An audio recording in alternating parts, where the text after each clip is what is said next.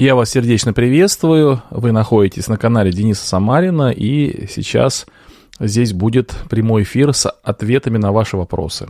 И этот выпуск номер 92. Если вы слушаете в записи, то смело перематывайте на 8 минут, потому что сам выпуск начнется через 8 минут. А пока мы подождем всех присутствующих, кто желает присутствовать, и я раскидаю ссылочки в своей социальной сети, но в первую очередь, конечно, в Телеграм. И если вдруг кто-то из вас еще не подписан на мой Телеграм-канал, вы можете это сделать, на, набрав в, а, в Телеграме в поиске служения Дениса Самарина. Ага, Дмитрий уже присоединился, и Виктор присоединился, и Сами, Самигар э, желает нам здравия. Пожалуйста, пишите, насколько меня хорошо слышно, насколько меня хорошо видно.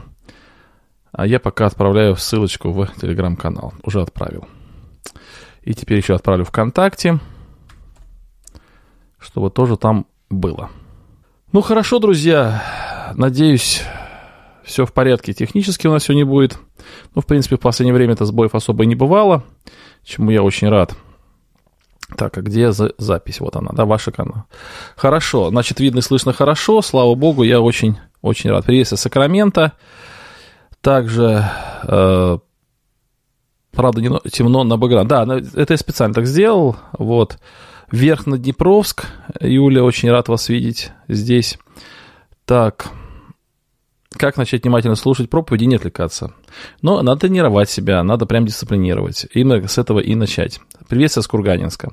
От Татьяны. Очень рад тоже вас видеть.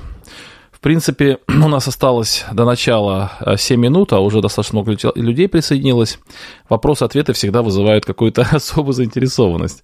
Хотя вот э, мне нравится, что и наша передача «Что новенького друг» тоже достаточно популярна. Так, приветствую из Германии, город Анкум. Ганновер, Добрый вечер, Денис Владимирович. Видно и слышно супер хорошо. Вязники, Владимирская область. Подольск. Кстати, я немножко изменил конфигурацию микрофона, потому что мне сказали, что загораживает это, вот как бы, вот эта штука мое лицо. Я чуть-чуть изменил. Но все равно от него полностью избавиться нельзя. Приветствие с Курска. Это Виталия Евгеньевича. Инна с Башкортостана передает привет. Санкт-Петербург слушает. Слава богу. Новороссийск. Александр э, Дамира с Александров Владимирской области, Приднестровье, город Бендеры, Великобритания, приветствую вас сердечно, Малорита, это Беларусь, Краснодар, Сибирь, Анжера, Суджинск, Чебоксары на связи, Брест – как обычно, очень широкая география, мне это очень нравится. Привет из Норвегии. Как вам задать вопрос, если в Телеграме нет доступа админа? А, Павел, а, я в Телеграме ну, достаточно много раз писал никнейм человека, которому вы должны написать, и он вам даст доступ. Вот, ну, я повторю, наверное, еще раз этот никнейм ну, может быть, завтра, но вы можете найти в предыдущих сообщениях, там есть, вот кому надо написать, чтобы дать доступ, получить доступ. Привет с Ирландии. Приветствую, рад видеть. Юрий, большой привет передайте от меня лично. А, Сергей, приветствие. Липецк, Тамбов, Тула. От Марины Урюпины приветствую. Марина, все ли у вас получилось? Все ли хорошо? У вас теперь доступ есть в Телеграм? Ангелина из Германии, большой привет от семьи Монш. Канада, принц, город Принц Альберт. Вы постриглись, помолодели. Ну, я э, как бы постригся еще неделю назад или две. Ну, помолодел, да. Приморско-Ахтарск, Татьяна Войтухова, рад видеть вас. Волгоградская область, город Волжский, Ванкувер. А, как вы относитесь к расследованию BBC про Джошуа? Я не знаю, про что вы говорите, к сожалению, не, не в курсе ситуации. Расскажите про того человека, осужденного, портрет которого у вас находится, а, который рисовал. Ну, он так и сидит в тюрьме, недавно писал помилование, прошение помилования на имя президента, но оно будет рассматриваться довольно долго. Может, молимся, может, Господь даст милости, чтобы его отпустили. А, Курганинск опять с нами, да, очень хорошо. Чехов, Мелиус, Башкирия, Днепр и просто здрасте.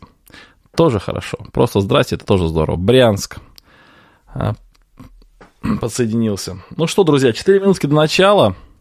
Слышали вы, что спикером Нижней Палаты парламента США стал баптист?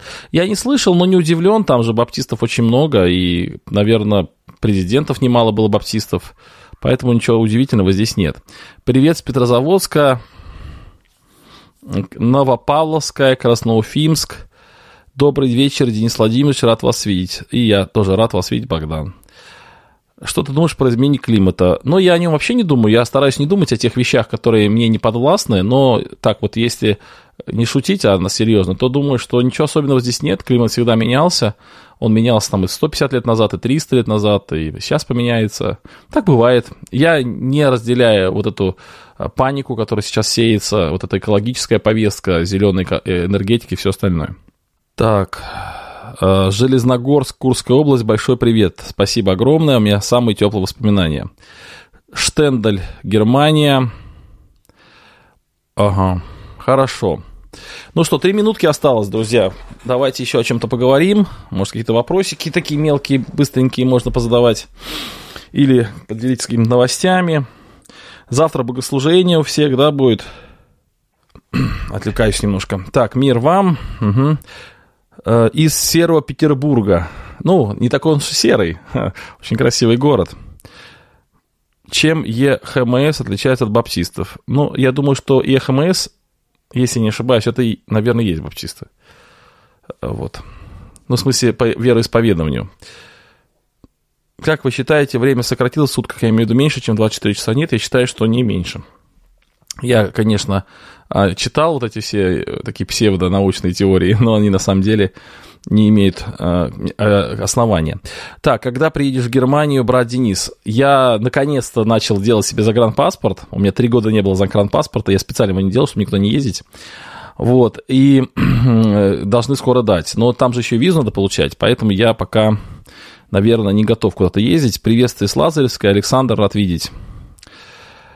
Омская область присоединилась тоже к нам. Ну, в смысле, как присоединилась Омская область? К нашему чату присоединилась. Так, очень ждем вас в Германию. Да, я бы тоже рад, конечно, Канада, Форт Сент-Джон, Александр Андреец передает. Маленький вопросик, когда украинцы и русские снова будут любить друг друга? А нормальные украинцы и русские любят друг друга до сих пор. Вот я вот недавно встречался с братьями без всяких проблем. То есть, э, конечно, вот эти как сказать, веяния этого мира, они на церковь не должны влиять. Поэтому как легко посеять вражду, да, как легко, да, как легко поссорить людей. Но я очень рад, что братья, которых я любил и уважал, также люблю и уважаю, и мы с ними встречаемся, и рад друг друга видеть. Поэтому я думаю, что здесь все хорошо. Так, завтра буду смотреть, смотреть из Курганинска. Ага. Будет ли семейный лагерь в этом году в Пшеровске? Конечно, планируется, как обычно. С Антонием Дулевичем мы связь не поддерживаем, хотя я обычно поддерживаю связь со всеми, а, с кем даже не согласен, но именно с ними я не поддерживаю. Мне не очень приятен его стиль общения. Слушали вы диспут между Шевченко и, а, и Понятовским по еще субо? Да, слушал, я об этом сказал в в, в «Что новенького, друг» в последнем выпуске. Мне очень понравился этот диспут, я некоторые комментарии сделал. Приветствую, дорогой брат, из Орегон, США. Павел, тоже рад вас видеть. Ну что, у нас уже больше 200 человек с нами на связи, и время пришло начинать наш эфир, ответы на ваши вопросы. Поэтому, друзья, мы сейчас это начнем делать. Давайте вспомним наши правила. Правила у нас такие. То есть я отвечаю на вопросы, пришедшие в телеграм-канале. То есть у меня есть телеграм-канал, ну, может быть, кто не знает. И я сегодня утром, там или в обед примерно, выставил сообщение о том, что сегодня вечером будут вопросы-ответы. И попросил вас в комментариях эти вопросы написать. И многие из вас это и написали. Вот. И э, я отвечаю именно на них, а, а вопросы, которые пришли в, э, в чат сейчас, я на них не отвечаю, потому что это было бы несправедливо по отношению к тем, кто написал вопросы раньше. Вот, поэтому во время эфира, пожалуйста, не задавайте вопросы здесь в чате, можете задавать вопросы, которые по ходу вот того, что я говорю. Например, я отвечаю на вопросы, и по ходу можно какой-то вопрос задать. Или какое-то уточнение, или еще что-нибудь. Вот, поэтому, друзья, Давайте мы сейчас немножко комментарий еще прочитаем и уже начнем с этого момента. Вопрос, есть ли у меня связь с Леонидом Петько? Нет, никакой у меня связи нет. Мы очень-очень-очень редко, там раз в несколько месяцев или даже лет, там перекинемся какими-то сообщениями по какому-то делу, но в основном нет. Вот, привет с э, Вашингтона, э, Вашингтона Ванкувер. Смотрели вы интервью Ленокса от Маргариты Коломицевой? Нет, не смотрел. Посмотрю. Я смотрю, стараюсь смотреть все ее интервью. А, и хотелось бы приглашать в Приморск Ахтар. Спасибо большое, очень хочу, давно планирую, но пока никак не получается. Все, начинаем отвечать на ваши вопросы. Вопросов пришло много. Не знаю, насколько я смогу ответить вопросов, э, как силы будут, потому что завтра еще и собрание. Ну, время полдесятого по Москве, в принципе, у нас полтора или два часика есть э, в общении. Надеюсь, тоже с техникой все будет хорошо. Итак, вопрос от неизвестного. А, Денис Владимирович, мира и добра. Скажите, отлучают ли от церкви, если у брата понятие, что Христос Бог, а не Бога-человек? То есть Христос пришел на землю, и он ничего здесь не учил. А, он уже все знал. Важно это или нет? Ну вот смотрите, друзья, а, вообще есть некие такие вопросы, которые считаются основополагающими для христианской веры. Ну, так называемый круг ортодоксии. То есть те вопросы, которые входят в этот круг, они определяют, вообще человек христианин или нет. И вопрос а, Бога человечности Христа – это один из основных вопросов. То есть Христос, Он и Бог, и человек. И для нас это принципиально важно, потому что это закладывает вообще основу нашего спасения. Если бы Христос не был Богом, а мы не могли бы спастись, и если бы Он не был человеком, мы тоже не могли бы спастись. Потому что Христос такой мостик мостик между Богом и человеком, как Иов говорит о том, что нет, нет того, той личности, которая положила бы руки на нас обоих, нет, той, нет того посредника. И Христос таким посредником стал. Поэтому это очень важно. Конечно, если человек исповедует какой-то другой принцип, то он не может быть в христианской церкви. Если в нашей церкви появился такой человек, то я бы сначала его убеждал, увещевал, вот, и как-то, возможно, он просто находится в заблуждении, возможно, он а, просто, ну, как-то не сильно об этом думал, но если он прям твердо стоит на позиции, что Христос не является человеком, а только Богом, то, конечно, он не может быть членом поместной церкви христианской, потому что он не является христианином, ну, в строгом смысле этого слова. Павел спрашивает, приветствую, на небесах мы будем видеть единый образ Бога Христа или два образа Божьих, Бог Отец, Бог Сын, они в вечности будут как и две особы или как? Как? А Дух Святой будет в них или как самостоятельно? А, вы знаете, на этот вопрос я не могу точно ответить, потому что когда увидим, тогда и посмотрим, но точно можно сказать, что вот Бога не видел никто никогда, то есть Бог Отец пребывает в неприступном свете, и а, он настолько как бы отделен от всего тварного, то есть он не может быть постигаем вообще никак. То есть Бог постигается только по своему желанию, то есть то, что Он дает о себе знать, то Он мы и знаем. И это только очень малая, маленькая часть Бога. И Бог стал явен через Иисуса Христа. По-другому вообще, в принципе, никак нельзя узнать Бога. Вот вообще никаким образом. Ни чувственно, ни верою, никаким образом. Бог познает только посредством Иисуса Христа. Вот. И поэтому я думаю, что... И вообще, в принципе, мы читаем в Писании, что когда мы придем на небо, мы увидим Христа, как Он есть, и станем подобны Ему. Поэтому, да, мы будем иметь общение с Богом, но увидеть Его во всей полноте, я думаю, что это недоступно никому. А именно через Христа мы Его видим. Более подробно я ничего сказать не могу, вот, потому что, ну, это такая тема, которая для нас с вами сокрытая. Кристина пишет. Приветствую. Как правильно ответить неверующему человеку? Почему добрые люди умирают, а злые живут? Пьяницы рожают детей, а порядочным Бог не дает. Из жизни нелепой смерти ушел отец, а как жить нам без него, не знаю. Почему Бог подумал за нас? А, дорогая Кристина, я очень сочувствую и выражаю соболезнования в вашей утрате, и так, к сожалению, бывает в этой жизни. Но а, что я могу сказать по сути вашего вопроса? Вот, что э, вот вы немножко обобщаете, вы пишете, как ответить неверующему человеку, почему добрые люди умирают, а злые живут. Злые тоже умирают, и достаточно много и добрые живут. Я знаю немало добрых, хороших людей, христиан, верующих братьев и сестер, которые прожили до 100 лет там, или до 98 или до 97 лет. В нашей церкви немало бабушек, хороших, добрых христиан, которые живут, и им уже там около 90 лет, там и 80 с чем-то. И также я знаю злых людей, которые умирают в раннем возрасте. Поэтому здесь нельзя сказать, что такая статистика, да, что вот добрые обязательно живут, а, вернее, добрые обязательно умирают, а злые живут. То же самое касается детей. Вот да, вы говорите, что Бог не дает э, благочестивым людям детей, а злым дает. Нет, не всегда так. Бывает и злым не дает, а бывает добрым дает много. И немало семей, где многодетные семьи. Поэтому такое обобщение, оно ну, не совсем релевантно, да, то есть оно не такое, ну, не, не объективное, это неправда. А почему Бог решает за нас? Потому что он имеет на это право, он Бог, он вообще решает за нас всегда. Вот. И в этом-то и суть, что мы ему должны доверяться. И он решал даже не за вас, а он э, э, имел отношение с вашим папой. Вот почему он забрал. У меня тоже тесть достаточно в раннем возрасте отошел в вечность после ковида, во время ковида. Я его горячо любил, и в нашей церкви он очень был нужен. А буквально через месяц умер мой отец. А еще через год умерла моя мама. И все это тоже очень тяжело переживать, и это, конечно, вызывает слезы и переживания. Вот, но тем не менее, э, все в руках Господа. И это так есть. Недавно вот мы молились за э, маленькую дочку моего очень близкого друга Мики, и Господь отозвал ее вечность, хотя все молились. Почему так? Мы не знаем, но так бывает. Вот. И э, мы знаем точно, что Господь в первую очередь думает о самом человеке. То есть Он знает, что если Господь забирает человека в определенный момент времени, значит, это лучше именно для него. Да, вы страдаете, но Бог заботится в первую очередь о самом человеке. То есть для его спасения, для его жизни вечной, это был самый лучший момент, когда надо было его забрать. К сожалению, так бывает. Но мы с вами очень сильно огорчаемся от всего этого, потому что мы живем рамками этого мира. Но давайте представим себе, что прошло миллиард лет, и мы с вами в вечности через миллиард лет. Да мы даже не вспомним от, об этом маленьком отрезке там, в 50 или в 70 лет, который мы прожили здесь на Земле. Да, тяжело, но ради будущего блага Господь готов идти на какие-то страдания, ну, допускать какие-то страдания в нашей жизни ради будущего блага. Поэтому я очень сильно для вас для вас очень сильно, вам очень сильно сочувствую, сопереживаю, но так есть, к сожалению. Ну, или не к сожалению, точнее, а так вот устроен мир. Юлия спрашивает, здравствуйте, Денис Владимирович, как вы считаете, могли ли античные философы в своих поисках истины подойти близко или даже дойти до истины? Например, Аристотель считал, существует энтелехия, энтелехия, перводвижитель, причина жизни всего существующего, которую назвал любовью и говорил о том, что все в этом мире движется любовью.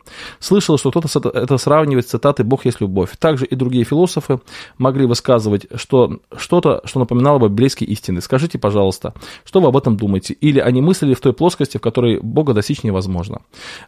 Вообще э, было две христианских школы. Это антиохийская и Александрийская. Ну, было больше, но таких самых известных богословских школ было две. Антиохийская и Александрийская. Александрийская в Египте, а Антиохийская в Антиохии сирийской, которая вот известна по Библии. И вот Александрийская богословская школа, из которой вышли очень многие известные мужи, так как Ориген, например, они считали, что греческая философия, а, они как, она как раз предвозвестница христианства. То есть они считали, что особенно Сократ, например, да, или вот Аристотель, они в своих размышлениях продвинулись настолько близко, что почти уже вот познали Бога. Ну, в смысле, познали вот эти истины важные. То есть для них действительно было много открыто. И это согласуется с текстом Священного Писания, которое пишет апостол Павел в послании к римлянам в первой главе. Написано, что, ибо что можно знать для них, Бог явил им. И он как раз говорит про греческих философов, в том числе и вообще про еленов. И что они познали Бога, но не прославили его как Бога, но осуетились в уставаниях своих. Поэтому да, конечно, определенное, определенное познание через разум тоже можно э, иметь. Вот, то есть через рассматривание творений, через анализ э, нашего мира, чем мы занимались, философы, да, то есть философия, она как раз этим и занималась, познанием мира, они, конечно, в какой-то мере могли приблизиться к, к познанию истинного Бога. Ну, а по определенной мере, конечно, не в полной, да, но тем не менее. И уже Бог э, с ними работает по мере того, как они относятся к этому познанию. Поэтому в какой-то мере ваша ваше как бы, предположение, оно справедливо. Когда можно будет обучаться в вашей школе для подростков, так как закрыли доступ, к моему сожалению? Э, у нас сейчас прошел уже первый набор, было набрано почти 400 подростков, и у нас идет первая сессия, э, или первый как бы блок. Мы изучаем два предмета. Он будет идти примерно 3-4 месяца. Потом будет второй набор еще один блок. Поэтому, в принципе, сейчас только два урока прошло, и если вот прям сегодня-сегодня поспешите, то, возможно, вас еще, или ваша, или вашего подростка зачислить э, вот в этот же набор, который сейчас идет, и прослушайте два урока прошедших э, как бы самостоятельно, а уже присоединитесь со следующего вторника. К следующему уроку это возможно.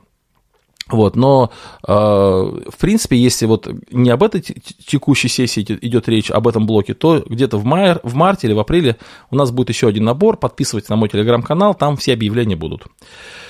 Сергей спрашивает, Денис Владимирович, приветствую вас. Как нужно проводить малые молодежные группы и как у вас в Ейске проходят такие группы? Какие советы можете дать руководителям? Спасибо за ответ. Ну, во-первых, да, у нас в церкви, кроме обычного молодежного, который раз в неделю проводится, проводится большой такой, где вся молодежь собрана, у нас есть еще две малые группы. И э, двумя малыми группами занимаются братья молодые, то есть там из старших братьев никого не присутствует. Но первое, что я хотел бы сказать, что такие малые группы возможны только если руководство этих малых групп вместе с пресвитером или с пресвитерами церкви, они имеют какой-то контакт. Например, мы, вот лично я, с нашими э, руководителями малых групп, мы собираемся каждую неделю. Но если я в городе, то каждую неделю мы собираемся и обсуждаем э, текущую работу, мы читаем вместе книги, э, я стараюсь как-то делиться опытом своим, и слушаю, как они понимают некоторые вопросы и так далее. Второе, что мы делаем, мы примерно раз ну не мы, они точнее, да, раз там в несколько месяцев группы ротируются, то есть люди перемешиваются э, и при помощи жеребьевки создаются новые группы. Ну, в маленьком городе это возможно, в большом городе это возможно трудно, потому что э, территориально трудно будет добираться, поэтому насколько это нужно, это надо решать, хотя есть в этом большая польза. Ну и, конечно, группа должна быть э, происходить периодически, ну, периодично, то есть без пропусков. На группе должны быть обсуждения какой-то темы, возможно, воскресной проповеди, которая была, возможно, какой-то э, темы, которая была приготовлена руководителем. Обязательно молитва, чай, кофе, попить там что-нибудь такое в этом плане. Ну, просто общение. Ну, и вот так вот, в очень простой форме. То есть малая группа – это такая домашняя атмосфера, там особо э, ну, не нужно быть очень как бы, подкованным в этом вопросе, это больше для общения, ну, конечно, вот нужно, чтобы и духовная часть была, ну, то, что я уже сказал. Кристина спрашивает. Приветствую, подскажите, пожалуйста, планируете ли вы э, открыть школу для сестер. Да, планируем, э, но это пока чуть-чуть позже. Мы уже несколько раз об этом говорили, но пока еще не готовы. Хотя сейчас, вот, вот прямо сейчас, вот буквально вот в январе мы обсуждали этот вопрос еще раз, и уже похоже, что близится к тому, что это мы сделаем. Айхат спрашивает. Приветствую вас, Денис Владимирович. У меня такие вопросы. Почему католическая церковь придумала чистилище, зачем она его придумала и для кого?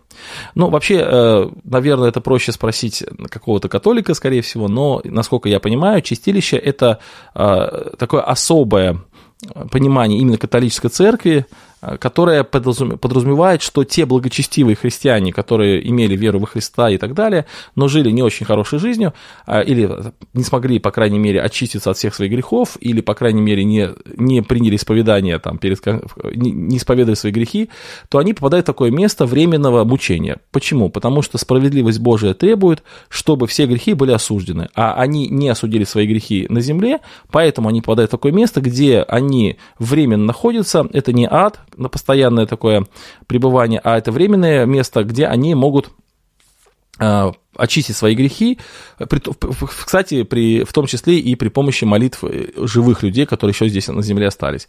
Вот, таки, чтобы эти грехи были осуждены, чтобы они в рай не попали, а, ну, как сказать, с грехами, которые не осуждены, чтобы все грехи были осуждены. Вот это место такого осуждения грехов. Вот, конечно, в средние века к этому, а, к этому идее примешалась очень сильно корыстная составляющая, потому что, чтобы побыстрее твой родственник из чистилища вышел, можно было заплатить, это было быстрее. Вот такая. Но, в принципе, идея вот такая. Конечно, мы не разделяем такого направления, не считаем, что это правильно, вот, и считаем, что это заблуждение. Андрей пишет. Приветствую вас. Кстати, они ссылаются на текст. Написано, что э, нам всем предстоит явиться на судилище Христова. То есть есть суд Божий, это такой суд, который к осуждению, да. Вот на этот суд э, не приходит верующий. Написано, верующий на суд не приходит. Вот. А есть судилище Христово, на которое приходят все верующие. Они, это, это судилище, оно не для осуждения, а как раз для того, чтобы а, судить вот эти грехи, которые не были осуждены в этом мире. Вот. То есть, как бы, как головня из огня спасается человек. То есть, как бы, его основание положено Христос, поэтому он спасается. Но так как его грехи не осуждены, он на судилище Христово попадает. Вот так они объясняют это богословски. Но, в принципе, мы с этим тоже не согласны. Вот. Андрей спрашивает. «Э, Приветствую вас, брат Денис. Среди моих знакомых распространяется идея «Земля плоская». Можете ли, пожалуйста, назвать три аргумента в пользу шарообразной Земли? Или лучше запишите ролик на эту тему. Я скажу, Андрей, что у меня такие мысли были, но я, наверное, этого делать не буду, потому что это абсолютно бесполезно. Я уже как-то говорил, что люди, которые считают, что Земля плоская, у них нарушены базовые основы логики. То есть, э, ну, в современное время сейчас допустить мысль, что Земля плоская, это нужно... Э, то есть, знаете, как это при признак того, что человек вообще, в принципе, не только не знает какие-то науку, но и отсутствует логика. Вот, например, смотрите, вот я привожу иногда пример такому человеку. Вот, ну, вообще не только ему, но любому человеку, который сторонник теории заговора. Вот давайте представим себе, сколько человек должно участвовать в сокрытии истинной информации, что Земля круглая. Вот у меня брат, он летчик, причем летчик военный. Конечно, ну, был там еще давным-давно. Конечно же, он тоже должен знать, что Земля плоская, потому что он же на самолетах летает. Значит, он тоже в этом заговоре. Вот давайте посчитаем, сколько людей в этом заговоре. В этом заговоре физики, в этом заговоре э, геодезисты, в этом заговоре летчики, в этом заговоре, то есть э, еще строители, да, то есть огромнейшее, огромное количество людей, они находятся в этом заговоре. То есть получается, что наверное, процентов 40 или 50 земли находится в заговоре. Но все больше и больше людей тщательно хранят нас с тобой секрет. Такое выражение. То есть, получается, в чем смысл-то вот этого? То есть а, пол Земли находится в заговоре, пол, пол населения Земли. Это первое. Второй момент. И хорошо, вот у нас есть институты, там МГУ, там, там и всякие другие институты, там а, Оксфорд и Гарвард. И все они учат неправильно. То есть они все вводят людей в заблуждение. Да? То есть это все они вот в этом заговоре. И огромные толпы, толпы, толпы, толпы людей, студентов выпускаются с неправильными пониманиями. То есть они все лож... у них все ложное понимание, потому что их, их э, специально вводят в заблуждение. Так возникает вопрос, а где, те, и, где готовят тех настоящих ученых, которые знают истину? Ведь кто-то же знает истину, потому что самолеты-то летают, и интернет работает, и, и телефонная связь тоже работает, значит, есть какие-то ученые, которые знают истину и знают другие формулы, по которым все работает, и другие гравитационные постоянные, и другие какие-то, они все это знают. А где их учат? Где существует еще одно МГО такое подполье, или еще МГУ там, или еще один Оксфорд существует. Вот, то, то есть, понимаете, это вот, в принципе, вот, вот такие вот вещи, они крайне неразумны, просто крайне неразумны. И, э, ну, верить в теорию, там, плоской Земли, это, я не знаю, с таким человеком надо просто там, вежливо разговаривать и не раздражать его. Примерно вот такая ситуация. Вот. А, это, эти люди просто не имеют вот как бы образования в этом вопросе, ну, в любом вопросе. Так вот, вот и все. Ну, у меня еще какие-то аргументы есть э, с точки зрения просто чисто логики даже. А если с точки зрения физики, то аргументов миллион, просто они их не принимают. Они, они все говорят, что это подделка, подстава и так далее. Вот даже если на самолете летите, то там специальные иллюминаторы, они вас искажают. И если вы в космос полетели, то или снимки с космоса, то, конечно, это все фотошоп и так далее. И то, что христиане тоже летали в космос, и есть верующие баптисты, кто летали в космос, и свидетельствуют, это тоже все обман. Ну и так далее, и так далее. Тут, в принципе, мне кажется, невозможно разговаривать разговаривать. Поэтому я хотел... У меня даже статья по этому поводу была, но она вряд ли кого-то убедила. Григорий спрашивает. Приветствую, Денис. Вы и церковь хотели бы, чтобы еще один служитель у вас был, и планируется ли кого-то рукополагать? А то церковь ваша большая, и служения в ней много. Спасибо большое, Григорий, за ваше переживание. Вот. И э, что я скажу по этому поводу? Я скажу, что мы об этом постоянно молимся. В нашей церкви крайне, прям крайне нужен один или два пресвитера еще. Это просто нужда вопиющая сейчас. И мы об этом молимся. А я рад тому, что в нашей церкви много братьев, которые не рукоположные пресвитеры, но выполняют функцию очень важную. У нас есть, вот я, например, почти никогда не провожу собрания. То есть я проповедую на собрании, но я его не провожу. То есть я, завтра будет собрание, я буду сидеть и скажу третью проповедь, и на этом все. Почему? Есть братья, которые умеют проводить собрания хорошо. У нас очень хорошая молодежь, которая очень много делает и берут на себя огромное количество функций. То есть, в принципе, как бы, ну, мне помогают хорошо, но служителей нет, к сожалению, да, и мы об этом молимся, и очень хотим, чтобы они в ближайшее время были, вот, поэтому пока так вот. Евгений спрашивает, приветствую. Интересно слышать ваше мнение о книгах Алексея Павловича Прохорова. Спасибо. Я с большим уважением отношусь к книгам Алексея Павловича Прохорова. Вот так вот. Я считаю, что это хорошая литература. Александр спрашивает, здравствуйте, Денис Владимирович, большое спасибо вам за служение. И вам спасибо за добрые слова. Вопрос по, про учеников, идущих в Маус. Но глаза их были удержаны, так что они не узнали его. И здесь приводится греческое слово, которое переводится как властвовать, господствовать, обладать силой и так далее. Вопрос, кто? Ну, наверное, это Бог. И почему удержал их глаза от того, что они не узнали Христа? Поясните, пожалуйста, как вы понимаете этот отрывок. Еще раз спасибо вам. А, Александр, конечно, все делает Бог. То есть э, Бог удержал глаза учеников. Вот очевидно, это Бог удержал. Но а, вопрос в том, почему удержал. То есть Бог не делает, как бы не делает все просто так, да, вот, ну, захотел и удержал, да, вот захотел вот этих учеников удержал глаза, а у этих не удержал. Нет, там объясняется причина. Христос и объясняет причину, что вы маловерные, и вы медлительные сердцем, чтобы веровать всему, что учили Моисей и пророки. То есть глаза Богом были удержаны у этих людей, потому что они не верили пророкам. То есть когда люди э, не верят Священному Писанию, то Бог удерживает их глаза. Это примерно то же самое, что в послании к римлянам. Написано, что они осуетили покорились эти люди, они не возблагодарили Бога, не позаботились иметь Бога в разуме, и Бог предал их превратному уму. То есть за, за, э, за э, причинно-следственную связь отвечает Бог. То есть Бог обеспечивает следствие после причины. Но Бог обеспечивает именно нужное следствие после нужной причины. Люди отвернулись от Бога, Бог закрыл им глаза. Ну, примерно такая мысль.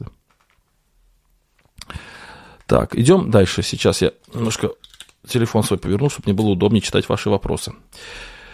Василич спрашивает. написано, признавайтесь друг перед другом и молитесь друг за друга. Какое признание может друг перед другом, а какое только перед служителем? Искренний привет из Октябрьской. Вообще, этот текст немножко сложный, потому что, как я его понимаю, я его связываю с текстом, где двое или трое согласятся о чем-то молиться, то будет им. И слово «согласятся» имеется в виду не просто вот они согласятся формально, а они войдут в такое друг, согласие друг с другом, как ноты входят в согласие в аккорде. И вот это согласие, оно открывает двери. И вообще это согласие – это редкое явление, потому что для этого нужно друг друга вмещать, друг друга прощать и так далее. И поэтому, когда человек заболел, и он зовет служителей церкви, то между двумя молящимися или тремя молящимися должно быть согласие. И поэтому друг перед другом признавайтесь в проступках.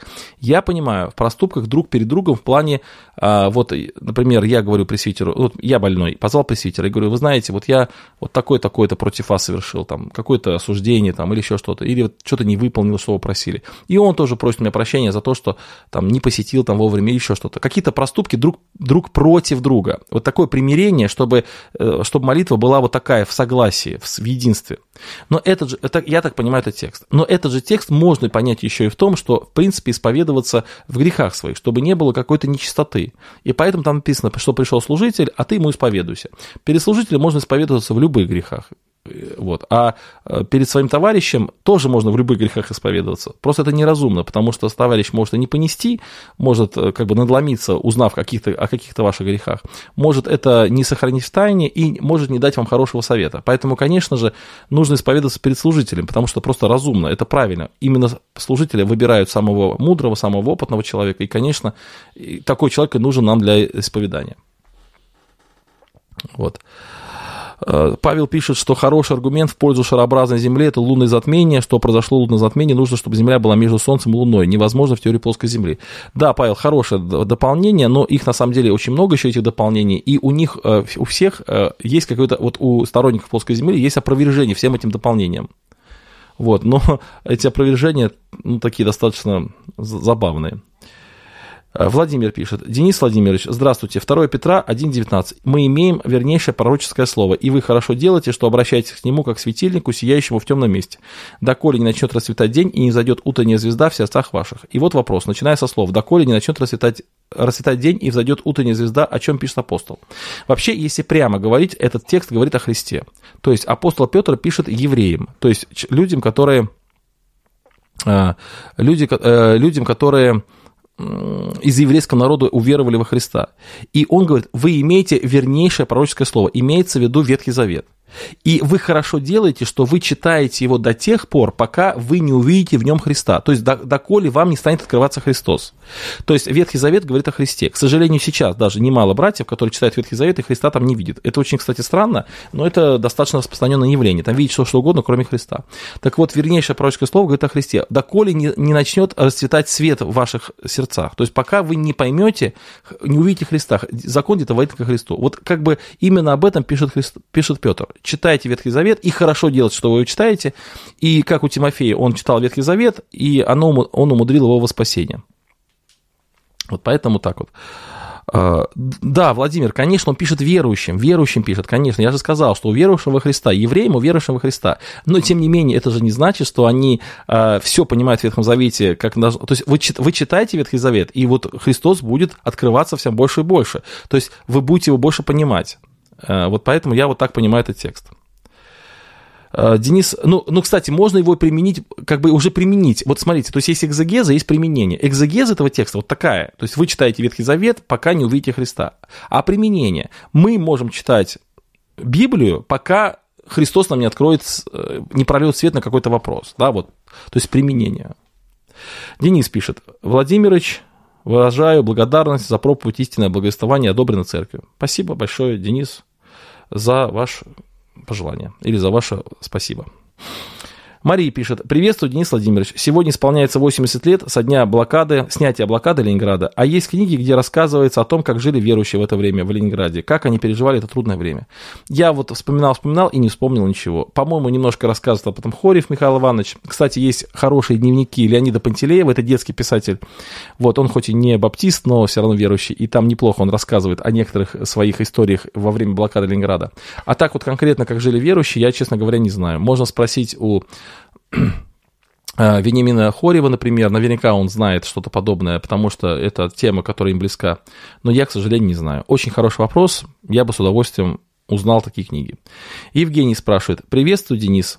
Однажды задали вам вопрос обилие служений не привело ли вас к гордости? Вы ответили, что Бог знает, как смирять, или что-то в этом роде. Можете ответить, как Бог учит вас смирению.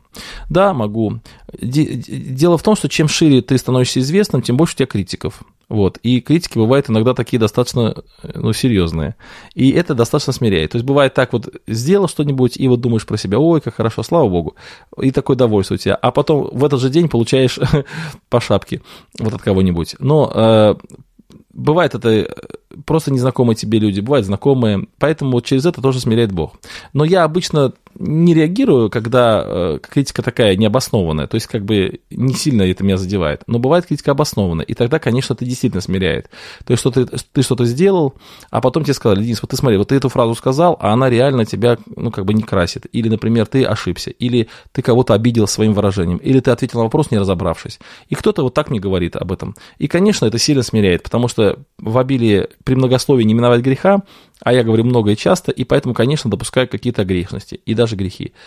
Вот, и даже что-то неправильно. И поэтому, когда ты потом это знаешь и видишь, то это тебя сильно смиряет. Вообще смирять, вот мне очень нравилось, понравилось выражение, его там несколько десятилетий назад прочитал, и оно мне очень нравится, что нужно быть внимательным к самому себе и честным к самому себе.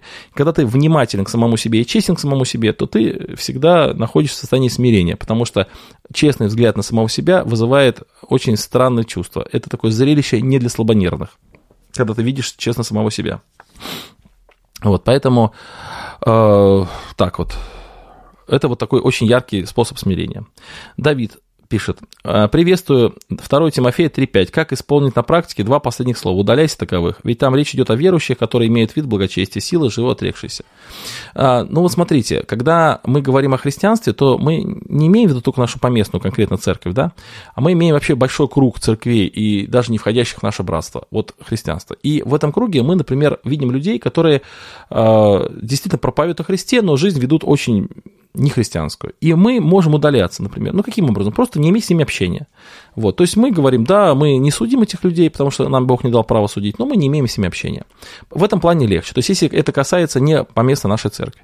Если это касается помест нашей церкви, и у нас в церкви появляются такие люди, то у нас, как у церкви, есть, конечно, право действовать право действовать, э, вот, например, там, выносить на членское и так далее. Но иногда по каким-то причинам это не происходит. И тогда в этом случае тоже нужно, конечно, каким-то образом дистанцироваться от таких людей. Но здесь есть опасность. В каком плане? Опасность а, такого взять на себя э, роль судьи. То есть я говорю, что этот человек, он а, там удалил, это, как сказать, а, силы, отрек, отрекся силы благочестия. Ну, кто я такой, чтобы иметь такое такое право так судить. Поэтому чаще всего все-таки такой суд должна вынести церковь. То есть церковь должна, может быть, на уровне братского совета или на уровне членского собрания как-то вынести какой-то порицание члену поместной церкви, и в этом случае, если человек так себя ведет дальше, не обращая внимания на церковь, то от него надо удаляться. Даже не есть таким человеком вместе. Если он остается в грехе, не обращая внимания на церковное какое-то ну, взыскание, там, или церковное поучение. Вот. А если это не касается поместной церкви, а касается вообще христианства, то тут проще удаляться от тех людей, которые э, ведут неправильный образ жизни, при этом считают себя христианами. Так, Светлана спрашивает. Денис Владимирович, приветствую вас. Божьих благословений вам и вашей семье. Вопрос такой. Можно ли верующим обращаться к врачам-остеопатам? Если да, то были у вас такие случаи обращения к ним? Ну вот у меня лично нет, не было случаев, но у меня был такой случай. На одном из вопросов-ответов много-много лет назад там я сказал, что к остеопатам обращаться нельзя. И тут мне написал один человек, очень хороший христианин, которого я хорошо знаю, вот, и он сказал, что я ошибаюсь, потому что есть остеопаты разные. Есть остеопаты-шарлатаны, которые применяют не пойми что, а есть остеопаты настоящие вот врачи, которые действительно, вот они а, лечат, они там массажи делают, там еще что-то делают, там так далее, вот они как бы молодцы. И он говорит, ну, вот что есть разница, но мне трудно ему не доверять, потому что он явно в этом лучше соображает, чем я. И, и тем не менее, как бы я вот э, сам, своего личного опыта не имею, поэтому трудно мне тоже что-то сказать. Но как я понял? Как я понял, что остеопатия – это не традиционная медицина. Вот, то есть не доказательная медицина. Это медицина, относящаяся к разделу вот как бы неофициаль, неофициальной медицины. Так вот, в этой большой плоскости неофициальной медицины, вот в этой большой плоскости нетрадиционной медицины, там тоже есть как бы разные такие сферы. Но есть сфера прям явно оккультной медицины, там что-то типа китайской там, или какой-нибудь индийской, явно оккультной медицины. Это тоже нетрадиционная медицина, и вот эта сфера такая вот оккультная. Есть э, сфера в этой, вот, в этой большой плоскости нетрадиционной медицины, есть сфера шарлатанов. Ну, это всякая гомеопатия и вот и, и, и же с ними. Вот все это туда относится. То есть это все не работает. Оно просто продается, сладкая водичка, ты ее пьешь и типа успокаиваешься. И тебе хорошо от того, что ты якобы что-то хорошее сделал в своей жизни. Вот это гомеопатия. А есть сфера тоже нетрадиционной медицины, так называемая народная медицина. То есть, например, лекарственные травы и так далее. Это тоже нетрадиционная медицина, но она действует, она работает. Кстати, с ней тоже надо быть очень осторожным, потому что трава, как и любое лекарство, оно может навредить. Но, тем не менее, это не оккультное и не шарлатанская. Это реально рабочая, хотя и нетрадиционная. И вот такое же нетрадиционное, но тоже рабочее, это мануальная терапия, это разные массажи и так далее. Вот. И туда же относится и остеопатия, как я понимаю. Поэтому я считаю, что нужно вот вам конкретно разобраться, с, вот если вы хотите обратиться к врачу, вот, то вам нужно обратиться, вот конкретно с ним поговорить, разобраться, что он имеет в виду под остеопатией, как я понял, потому что под это слово некоторые люди разный смысл вкладывают. Но вообще остеопатия, остеопатия – это такое направление вот именно нетрадиционной медицины, которая ближе к мануальной терапии, которая связывает наше здоровье с, с, вот, ну, с, мы, с мышцами, с костями, с соединением вот этих тканей и так далее. Вот, идем дальше. Эдвард, Эдвард спрашивает. Приветствую, у меня вопрос, по какому завету живет наше братство? По Новому Завету или по Старому Завету? Или просто по Библии? Просто возникают вопросы или проблемы, то нет четкого по какому завету. Начинают приводить примеры с разных заветов. Еще один вопрос, почему нельзя в нашем братстве носить обручальные кольца? Это грех или просто устав братства?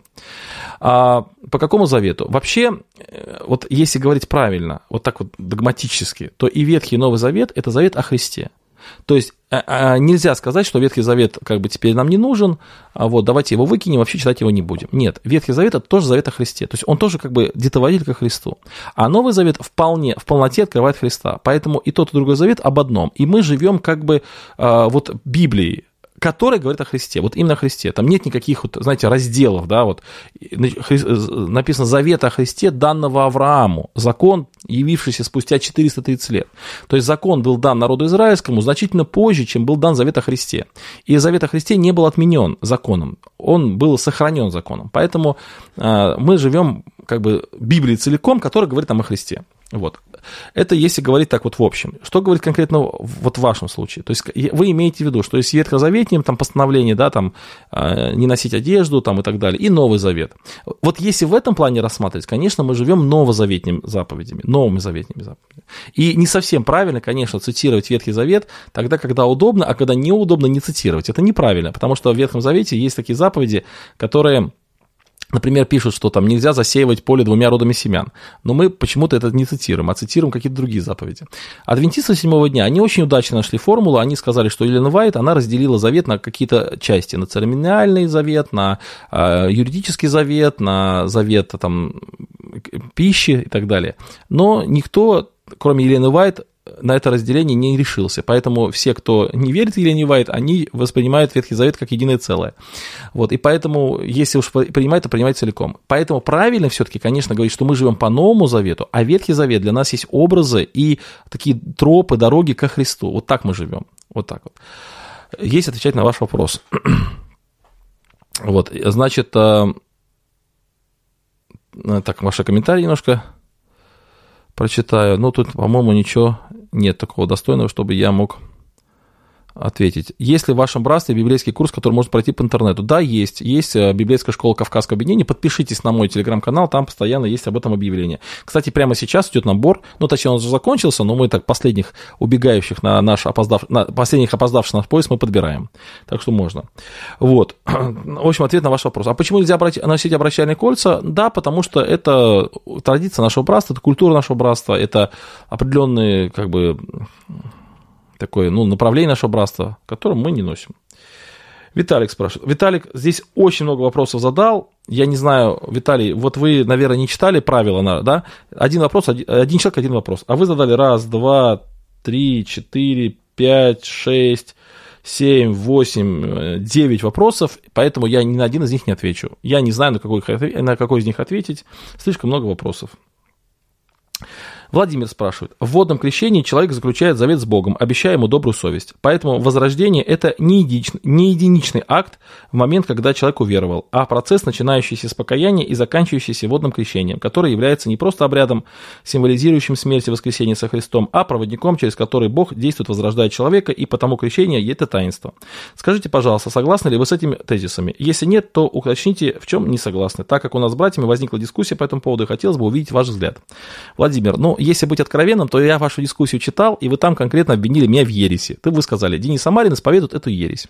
Ну, вот так как получается, что у вас уже определенный взгляд на, этот, на, этот вот, э, на эту позицию есть. Поэтому такой вот очень вежливый, хороший комментарий, но похоже, что вы уже имеете сформированное мнение, причем мнение такое, что я именно ересь проповедую. Вот, и мне кажется, что вы просто не разобрались в моей позиции. Кстати, в той дискуссии, которую вот я имею в виду, вы там ссылаетесь на мою статью. И в этой статье я очень подробно и все тщательно объясняю. Мне кажется, что вам надо еще раз ее прочитать. А так, в принципе, вы изложили правильно. Да, конечно, 100% я считаю, что крещение – это таинство. Но здесь нужно разобраться. Что имеется в виду? Дело в том, что сейчас есть несколько э, разных мнений. Вот первое мнение, которое исповедуют некоторые виды протестантизма, такие крайние, я называю их юридическими, юридическими протестантами, которые как бы а, делают акцент на юридическую сторону спасения. Юридическая сторона спасения, конечно, безусловно, присутствует, обязательно, да, и прощение грехов, и вмененная праведность, и все остальное. Это все важно. Но э, это не, до... не единственная часть нашего спасения, есть еще онтологическая часть. Так вот, э, те, кто делает акцент на юридическую сторону спасения сатириологии, вот они часто говорят, что крещение это просто некий обряд, который как бы свидетельствует. То есть вот э, это вот даже в одной статье, которую не буду сейчас называть автора, он написал так, что э, надо вообще в принципе убрать э, крещение из сатириологической формулы. То есть оно к спасению вообще никакого отношения абсолютно не имеет. Это просто некий обряд, который вот как бы в Библии записан, поэтому мы должны его выполнять. И это очень опасная позиция, очень опасная, потому что таким образом мы вводим в нашу практику нечто, не имеющее смысла ну, кроме такого внешнего смысла. Мы как бы крещением свидетельствуем о том, что мы возрожденные. Ну, в принципе, свидетельство можно и тем, чтобы там бумажку подписать. Или просто сказать, я свидетельствую. Зачем на крещение делать? Вот. Вот, и, то есть, как бы, если это просто чисто свидетельство, то, как бы, это такой фар... обряд ради обряда. Вот, и даже в этой статье написано так, что это, потому что так написано в Библии, поэтому мы так и делаем, смысла не понимаем. То есть, мы иногда обвиняем там православных или католиков в каких-то обряд... обрядоверии, а таким образом сами вводим обрядоверие. То есть, мы не знаем, что это такое, но мы обряд, просто совершаем обряд. Или вот там, например, вечери Господне, да, то есть, это просто воспоминание. Ну, просто воспоминание и все, как бы, ну, ничего особенного нет. То есть, ничего это, просто хлеб, просто вино, ничего это не значит абсолютно, это просто обряд. Тогда это очень опасная позиция, зачем нам вводить обряды, которые не нужны. И, кстати, по этой причине в некоторых церквах от них отказываются, потому что это же просто обряд. Ну, те же молокане, например, они отказались. Это достаточно логично. Зачем делать крещение, если, а, например, ну, это просто обряд.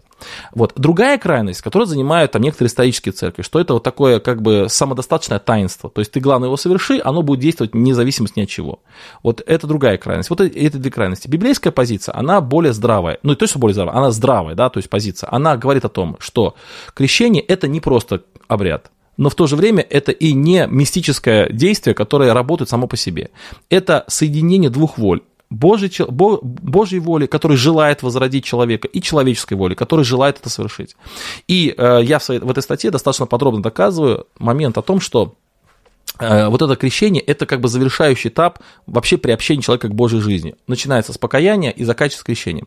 И если мы возьмем тексты Священного Писания и посмотрим на них объективно, просто посмотрим на них так вот аккуратненько, то мы увидим, что вот, например, пишет, апостол Петр пишет, так и нас, подобно сему образу крещения, спасает. То есть апостол Петр использует такое слово «спасает». Что спасает крещение? Христос пишет, да, кто будет веровать и креститься, спасен будет. То есть кто будет спасен? Кто будет веровать и креститься. Да, для осуждения достаточно только неверия, но для спасения нужно крещение. Ну и так далее. И если, когда вот я, например, беседую с человеком, и если э, я вот показываю все эти тексты, ну, очевидно, и по-другому просто никак невозможно, что крещение, оно входит в сатириологическую формулу, входит. Поэтому э, я считаю, что вы написали правильно, то есть так, как вы написали, так я вот и понимаю. Вот. Но не нужно мне приписывать э, каких-то не, э, каких-то выражений, которые я не имел в виду. Я не имею в виду, что по погружению в воду оно автоматически делает человека спасенным. Кто-то говорит, а, Денис Самарин, значит, говорит о том, что вот крестись, не крестись, веру, не веруй, вернее, это веру, не веру, главное, покрестись и будешь спасен. А вот там тысяча людей... Нет, я так не имею в виду. Я не говорю о том, что любое погружение в воду является крещением. Не говорю об этом. И не говорю о том, что человек, э, совершивший обряд без веры, э, будет иметь спасение. Я об этом тоже не говорю. Поэтому то, что мы писали правильно, но нужно еще и понять то, что все-таки я имею в виду, а что я не имею в виду. Вот такая ситуация. Так. Ага. Владимир спрашивает. Приветствую, брат Денис. Спасибо вам за ваше служение. Хотел спросить. Я слушал ваше объяснение Римлянам 9.13. Как написано, Якова я возлюбил, Исава возненавидел. В особенности об Якове и Исаве вы говорили, что больше это тот, кто больше перед Богом, то есть Яков, а, ну и так далее. Но если посмотреть по книге Бытие и по римлянам, то для меня такое объяснение непонятно. В чем именно? Когда Ревека спросила Господа о двух о детях в утробе, Бог сказал, больше будет служить меньшему. Тогда Исаак благословляет Иакова, он говорит, будь господином над братьями. Ну, все, лог... больше так. В 37 стихе, я понял, смотрите, э, дорогой Владимир, вот, э, э, наверное, я сейчас не смогу ответить на ваш вопрос, потому что и вопрос очень большой, и ответ на этот вопрос займет много времени. Вот. И он касается таких деталей, которые, возможно, интересны только вам и мало интересны другим людям. Я свою позицию вполне изложил в статье, которая называется кого хочет миловать Бог. Я там, если вы эту статью читали, не читали, точнее, прочитайте, прочитайте. Если вы читали, то тогда давайте мы в личке, может быть, этот вопрос обсудим, потому что действительно тут просто такие тонкости вы затрагиваете, и очень большой текст, и здесь нужно просто разбираться в деталях. А если, в принципе, моя позиция такова, что вот моя позиция, если коротко скажу еще раз для тех, кто, может быть, не в курсе или моей позиции, что э, апостол Павел писал э, послание, которое мы здесь цитируем, послание к римлянам, не в дискурсе а, а, а, споров а, кальвинистов и армян, не в этом дискурсе. Он писал это послание в дискурсе а, отношений евреев и язычников. И евреи как раз и были убеждены в том, что они спасены в любом случае, потому что они просто евреи, по национальному признаку, то есть потому, что у них Авраам отец. И вот они считали, что да, там на входе в ад сидит специальный человек, Авраам там или кто-то из них, который смотрит, не, не случайно ли не попал сюда еврей. То есть еврей в принципе туда попасть не может. И как раз апостол Павел пишет против этой мысли. Он пишет, что Бог определяет условия спасения. И условия спасения это не а, первородство, это смирение. Вот в этой главе вот эта мысль, что не нужно спорить с Богом. А ты кто такой, что спорить с Богом? Да, Бог, вот Бог определяет, кого Он хочет миловать, а кого Он хочет э, ожесточать. Он хочет миловать тех, кто смиряется перед Ним, и хочет ожесточать тех, кто горд перед Ними. Вот как бы логика вот этой главы, я именно так понимаю, логику этой главы. Потому что здесь идет именно возражение на еврейское э, такое претензию что они спасаются национальным признаком. Вот поэтому я так понимаю. Так, вопрос, давайте посмотрим ваши комментарии. Значит, спрашивает Олег. Попутный вопрос о крещении. Если креститься в, баптистке, в баптистском понимании, то фор, но формально. Надо ли перекрещивать? Это вопрос как-то задался, я не имел ответа. А, вообще, э, сложный вопрос о перекрещивании. Если человек принимал крещение без веры, то это не было крещением. Потому что крещение это не про... Смотрите, вот когда мы с вами окунаемся в воду, это не крещение. Вот давайте представим, дети играют в крещение. Вот мальчик взял там и покрестил своего братика. Это крещение или нет? Это просто игра, это не крещение. А что такое крещение? Крещение – это, во-первых, вера самого человека и его интенция служить Богу, то есть его обещание Богу доброй совести. Вот это и есть крещение. В любом другом случае это не крещение, это простое погружение человека в воду. Это не является крещением, это просто как бы омытие плотской нечистоты.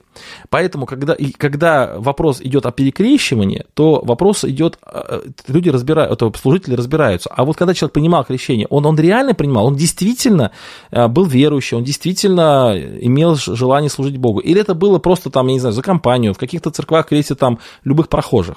И в этом случае принимается решение перекрещивания. Но Здесь важно э, не уйти в другую крайность. Сейчас тоже есть такая популярная тенденция, что даже верующие, хорошие христиане, они вдруг решаются перекреститься, потому что им показалось, что они не имели полной веры, когда крестились. Это тоже э, крайность. Нет, конечно, этого не надо делать. Человек крестится, все, один раз, одно крещение, так написано.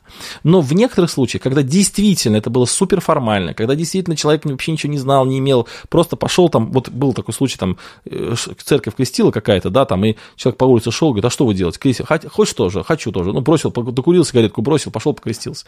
Ну, конечно, такого надо перекрещивать, однозначно, потому что это не было крещение. Вот.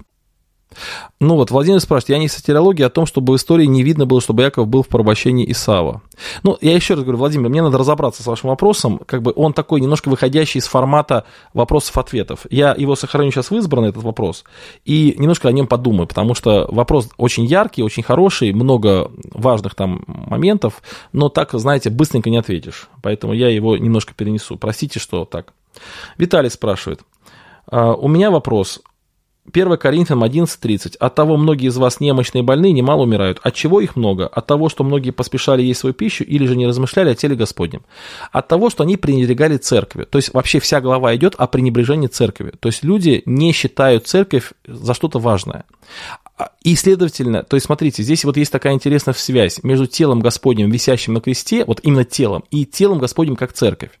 То есть, тело, то есть вы не, вы не принимаете его внимание, смерть Иисуса Христа, который своей кровью создал церковь на земле. То есть, как бы такая маленькая игра слов. То есть, вы не, размышля... не размышляете о теле, висящем на кресте, в греческом так написано конкретно вот там слово такое труп, да, там, или тело, висящее на кресте. То есть, вы пренебрегаете церковью, которая здесь. Или то, что вы пренебрегаете церковью, которая здесь на земле, свидетельствует о том, что вы ни во что ставите жертву Иисуса Христа на кресте.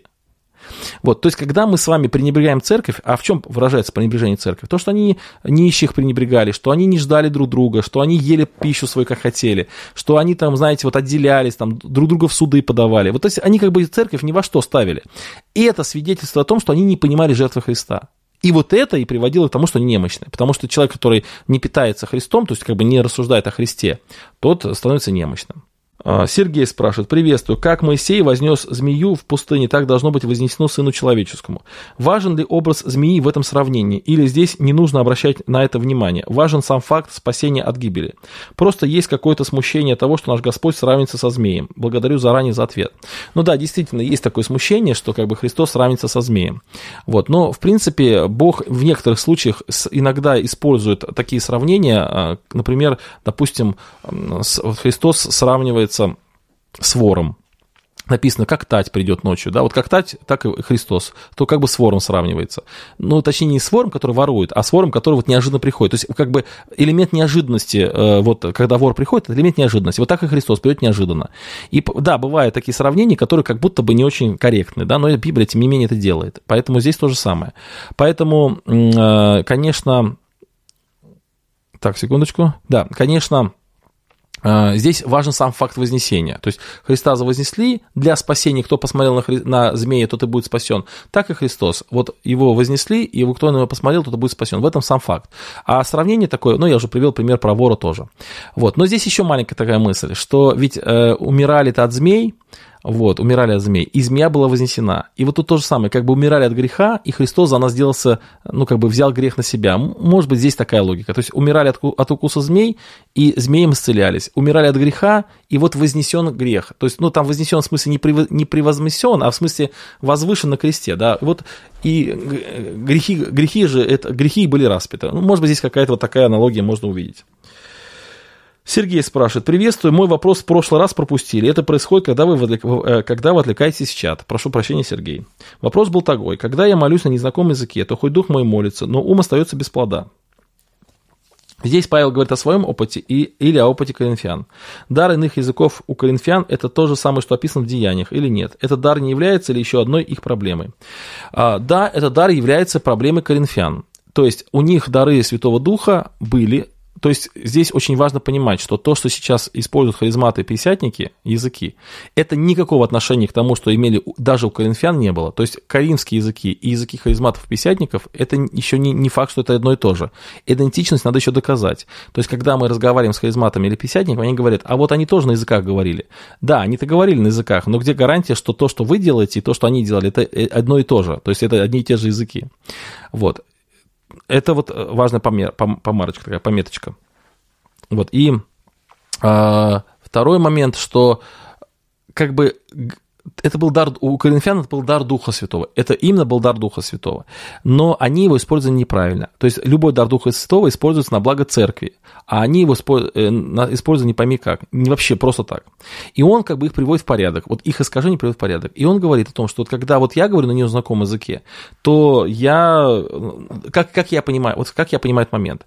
То есть когда апостолы говорили на э, вот во время День Пятидесятницы, то они же сами не понимали свой язык. То есть они вот говорили мысль какую-то, а Бог э, как бы каким-то чудным образом переводил их речь на там это ну, чтобы она была понятна, чтобы она была понятна. Вот такое объяснение есть, и оно меня как бы устраивает объяснение. И поэтому Павел пишет, вот когда он, где-то публичная молитва совершается или еще что-то, то он сам, ну, как бы даже не осознал, ну, как бы он не понимает того языка, на котором говорит.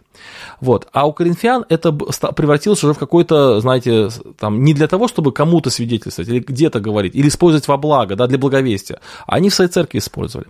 Поэтому я немножко, вы, вы замечаете, что я немножко теряюсь, да, потому что для меня вообще вопрос языков немножко сложный, потому что я не очень сильно в этой теме, как бы, окружен этой темой, я очень редко встречаюсь с харизматом или с пятидесятниками, для меня эта тема такая достаточно далекая, но сам принцип, первое, что важно отметить, что я еще ни разу не слышал доказательства того, что то, что происходит у харизматов пятидесятников, имеет отношение к Каримской церкви, вообще какое-то. Второе, это сто процентов, что Павел их как бы осуждает за то, что, как они используют языки. То есть и говорит о том, что так неправильно, и побуждает их избавиться от этой практики. Поэтому даже если вдруг каринские языки, э, кто-то говорит, что вот так, то сами коринфяне неправильно это делали. Вот. И третий момент, что э, Павел свидетельствует о том, что языки были даны на пользу на пользу благовесия, на пользу церкви, на пользу свидетельства, а не для того, чтобы человек общался с Богом. То есть языки не нужны человеку для личного общения с Богом. Они нужны для пользы церкви, так написано конкретно. Поэтому я считаю, что каримские языки были такими же языками, как в Деянии апостолов, но они их использовали искаженно. Богдан спрашивает. Добрый день, Денис Владимирович. Такой вопрос. Как вы думаете, нужно ли христианам, которые только что женились или вышли замуж, носить кольца? Я думаю, что нужно поступать так, как принято в вашей церкви. Вот. Эмма спрашивает. Приветствую. Благословение вам и вашей семье. Вопрос о воспитании детей. Нужно детей учить постоять за себя, не давать себе в обиду, или это не присуще христианам воспитании? Благодарю за ответ. Конечно, сто процентов нужно учить детей постоять за себя и не давать себя в обиду. Это, ну, как бы очевидно. Только вопрос, с какими методами, каким способом. Потому что, ну, разумеется, человек не должен допускать, чтобы его унижали, там, например, там, били как-то или еще что-то. Но каким образом этого не допускать? Можно, например, э, то есть, не, знаете, вообще не такой неправильный подход, когда вот ребенка там обижают в школе, например, там, как говорится, троллят там, или буллинг, так современные слова, а родители говорят, ну ничего страшного, давай, вот э, ты там все равно тряпка, ты все равно там никому не нужен, поэтому давай там. Но это же неправильно. Таким образом мы в ребенке не пойми, что воспитываем. С другой стороны, неправильно говорить, а давай там сейчас пойдем им всем там э, будем бить их, да, допустим, вот давайте запишем в карате и там всем их отомстишь. То есть христианство говорит о том, что постоять за себя, это не означает обязательно э, конфликтовать. Постоять за себя можно и любовью, постоять за себя можно и смирением, и правильным добрым поведением. И в первую очередь, в первую очередь, это вот вообще я считаю, вот мое мнение, что люди, дети, которые растут в семьях, где а, детям не нужно завоевывать любовь, где они имеют безусловно любовь от родителей, где у них нет вот этого чувства, э, вот этого, знаете, постоянно желания доказать кому-то, что ты лучше, вот у них достаточно здравая самооценка самого себя, то есть они растут как цельная личность без всяких комплексов. Эти люди легко стоят за самого себя, они, вот почему в церкви над кем-то, в школе над кем-то издеваются? Потому что видят, что не можно издеваться, потому что это его задевает, потому что он обижается. А человек самодостаточный, человек, который действительно вот растет такой в, в территории любви, он обычно, ну, как бы сказать, ведет себя так, что его не обижают. А если вдруг кто-то его обидит, он может в рамках христианской, христианской этики, христианских заповедей а, человека, ну, как бы сказать, ему сказать что-то или как-то ответить ему и так далее, и при этом сохранив свое достоинство, и при этом сохранив, сохранить свое христианство. Вот Христа тоже били, но мы видим, как, как, он, как он достойно себя вел, да. Поэтому, конечно же, я считаю, что мы не должны учить детей э, драться, не должны учить детей стоять за себя, вот именно как мирские люди. Но мы не должны и воспитывать в детях какое-то э, самобичевание такое. Да, он должен, ну, как-то, как христианин стоит за себя, вот так напишем. А, Маргарита спрашивает, приветствую вас, Денис Владимирович, что значит быть настоящим христианином, сердечно благодарю. Мне очень нравится вот у Франка Нембрини э, выражение, что детям не нужен идеальный отец, детям нужен отец, стремящийся к идеалу. Вот, поэтому я считаю, что настоящий христианин – это человек, который стремится ко Христу. Да, у него не все получается, но к нему стремится. Вот, и это настоящий христианин. Шима спрашивает, почему так жестоко поступил Елисей с детьми, ведь он убил детей не языческих, не языческих, а из народа израильского, что не просто прокляв их, а даже именем Господним, и медведи растерзали детей. Как правильно ответить на этот вопрос неверующему и не оттолкнуть человека от такого ужасного примера Библии? Ну, во-первых, если неверующий человек читает Библию, то он помимо этого случая увидит и массу других случаев, да, когда Бог там повелевал там, изничтожать целые народы. И это бывает соблазном для неверующих людей, особенно для, для нашего времени, когда мы выросли таких в гуманистических таких традициях, и у нас вообще такой взгляд, что это все недопустимо. Тем не менее, как можно объяснить неверующему человеку? Можно сказать, что в Библии есть примеры очень жестко, жесткого отношения, и это есть следствие грехов человека. То есть можно сказать, что Бог всегда поступает справедливо. Более того, будет время, когда Бог вообще накажет там чуть ли не полмира за то, что не приняли Евангелие, и люди будут в аду. И это справедливо. То есть э, мы можем сказать, что Бог, Он любящий, Он милосердный, но Он и справедливый. И такие суды – это свидетельство справедливости. И такие суды должны человека э, приводить в чувство страха, что э, за каждое твое дело ты будешь давать ответ, отчет. И поэтому, когда мы говорим, что Бог добренький, такой любящий, это все правда и хорошо, но Бог и строгий. И вот такие случаи, они показывают, что Бог очень строгий. Вот. Теперь по поводу детей. Здесь э, важно понимать, что это дети были израильские. Вот. Как раз язычников, наверное, Бог бы так и не наказал, потому что они не знали. А у евреев почтение к пророкам было вот с, с молоком к мать, матери впитано. То есть к пророкам относились с величайшим почтением. И то, что эти дети смеялись над пророком, который засвидетельствован был великими чудесами, это говорит о их крайней степени развращенности. Кстати, слово «дети» в синодальном переводе слово «дети» переведено. Но, в общем, если еврейский текст смотреть, то это вполне могли быть и уже взрослые подростки, по 17-18 по лет.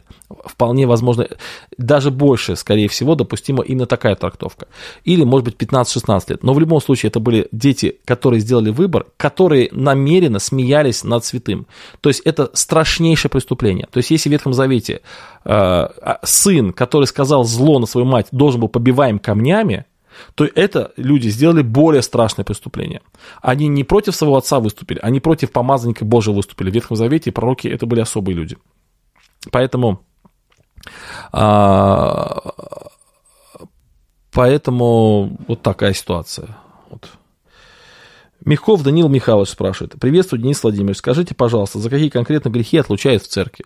Ну вот э, есть такое выражение, что вот ну, в некоторых э, деноминациях употребляется за грехи против серьезных материй. Вот. Ну, то есть за грехи, вот знаете, вот есть 10 заповедей, там как бы описываются такие вот яркие, ну, какие-то вещи, да. Вот можно параллельно провести, что вот за эти грехи отлучают в церкви. Ну, например, за блуд, вот, за убийство, ну, то есть за грехи, которые, но если говорить вот не конкретно вот грехи, вот там блуд или убийство, а что, есть грехи, которые являются плодом определенного пути. Вот, например, даже про блуд речь идет. Помните, написано, что вот на кого Бог прогневается, вот тот впадает вот в блуд. То есть, как бы тот, тот человек, вот, э, Бог попускает ему впасть в блуд. То есть, речь о чем идет? Что вот есть определенные грехи, которые не делаются случайно. Это плод твоего пути. Например, э, человек там допустил что-то нечистое, там смотрел что-то нечистое, в мыслях что-то нечистое, потом одно, одно, и потом там через какое-то время это заканчивается тем, что он там прелюбодеяние совершает. Вот э, грехи, которые действительно вот такие, знаете, вот как плоды определенной определенной жизни, вот они подвержены от, от отлучению. Ну, вот я уже перечислил, это нравственные какие-то грехи, вот, это грехи, связанные с преступлениями, это грехи, которые... Кстати, эти грехи должны быть еще и связаны с догматическим преступлением. Вначале было, то есть человек не верит в том, что Христос – это человек. Вот человек в это не верит. Ну, это тоже достойно отлучения от церкви. Вот. Так, идем дальше. Яна спрашивает, приветствую, Денис, как научиться контролировать мысли? Как вы справляетесь, если в голову лезут дурные мысли? Вот, это, ну, как бы, как сказал Лютер, да, что мы не имеем возможности запретить птицам кружить над нашей головой, но мы имеем возможность запретить им видеть у нас гнезда на голове. То есть, так и есть на самом деле, то есть, Так, а сколько мы уже время разговариваем с вами? Уже час, да? А, так и есть. То есть э, мы, конечно, мысли всякие приходят в голову, там они залетают наши мысли и всячески, но если мы им даем ход распространяться, то это уже наш грех. Как, э, как отвлекаться? Ну, отвлекаться очень просто. Можно что-то, о чем-то начать думать, что-то читать, можно кому-то позвонить, можно просто склониться на колени помолиться. Можно... Э, вообще человек, который загружен какой-то деятельностью, ему достаточно легко отвлекаться от мыслей. Например, пришла какая-то мысль навязчивая, а у меня куча работы. Переключился на работу и думаешь о работе. То есть нужно загружать себя какой-то полезной деятельностью э, и в работе, и в духовном развитии, там, учить стихи наизусть, планировать какое-то служение там, и так далее. И вот э, надо приучать себя. Вообще мысли, их можно припоясывать, то есть их можно приучать. Они, как и любой другой наш орган тела, и как эмоции, они способны к дисциплинированию, к тренировке. Поэтому нужно просто этим заниматься периодически, и все будет у вас в конце концов хорошо. Евгений, добрый день, Денис. Не могли бы вы рассказать о вашем фонде? Как к этому пришли? С чего начинали? Как он действует сейчас? Кому помогаете? При каких условиях? Ну, когда-то давно у меня заболела очень сильно дочка мы лежали в больнице, и некоторые верующие прислали мне деньги на то, чтобы помочь моей ситуации. И я понял, как намного легче жить, когда у тебя есть средства на счету, и ты можешь э, что-то делать, какие-то лекарства покупать или там даже вкусняшку своему ребенку. И тогда у меня возник вопрос, и тогда, когда я лежал в больнице, поступила одна нужда, там горел дом у них людей, и я подумал, а почему бы не, не использовать свой сайт, у меня тогда не было телеграм-канала, был просто сайт с не очень большой посещаемостью, для того, чтобы помочь собрать деньги на то, чтобы построить дом этим, этой семье. Ну и вот так с этого началось. Началось с того, что мы начали собирать деньги на лечение детей, на сбор погорельцам, потихонечку это стало развивать популярность, потом ко мне присоединились люди, потому что, в принципе, деньги э, приходят в фонд, и для того, чтобы было все честно, у нас есть достаточно большая прозрачность, то есть у нас есть так называемый попечительный совет, но несколько человек э, входит в него.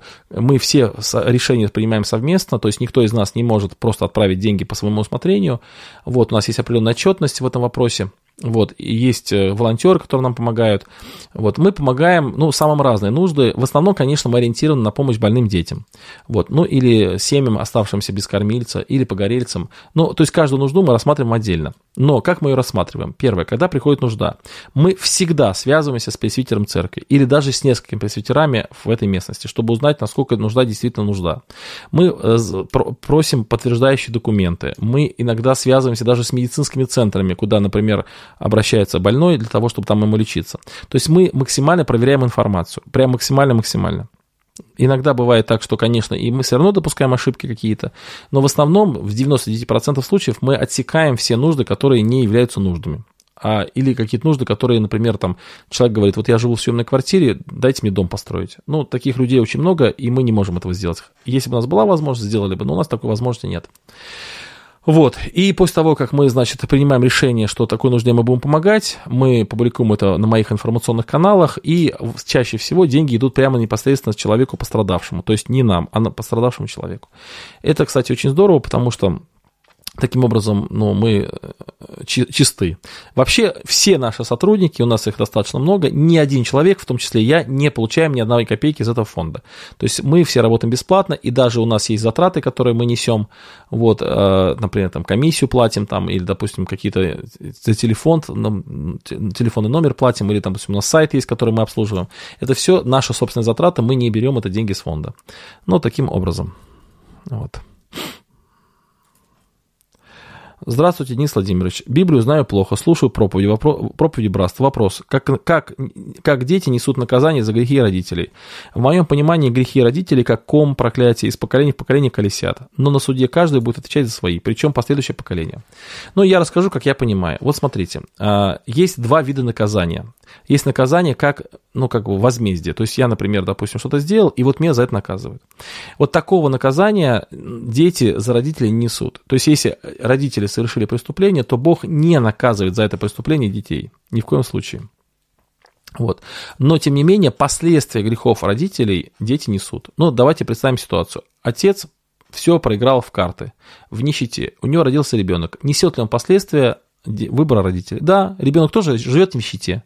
Вместо того, чтобы жить в нормальном доме и нормально питаться, он живет плохо.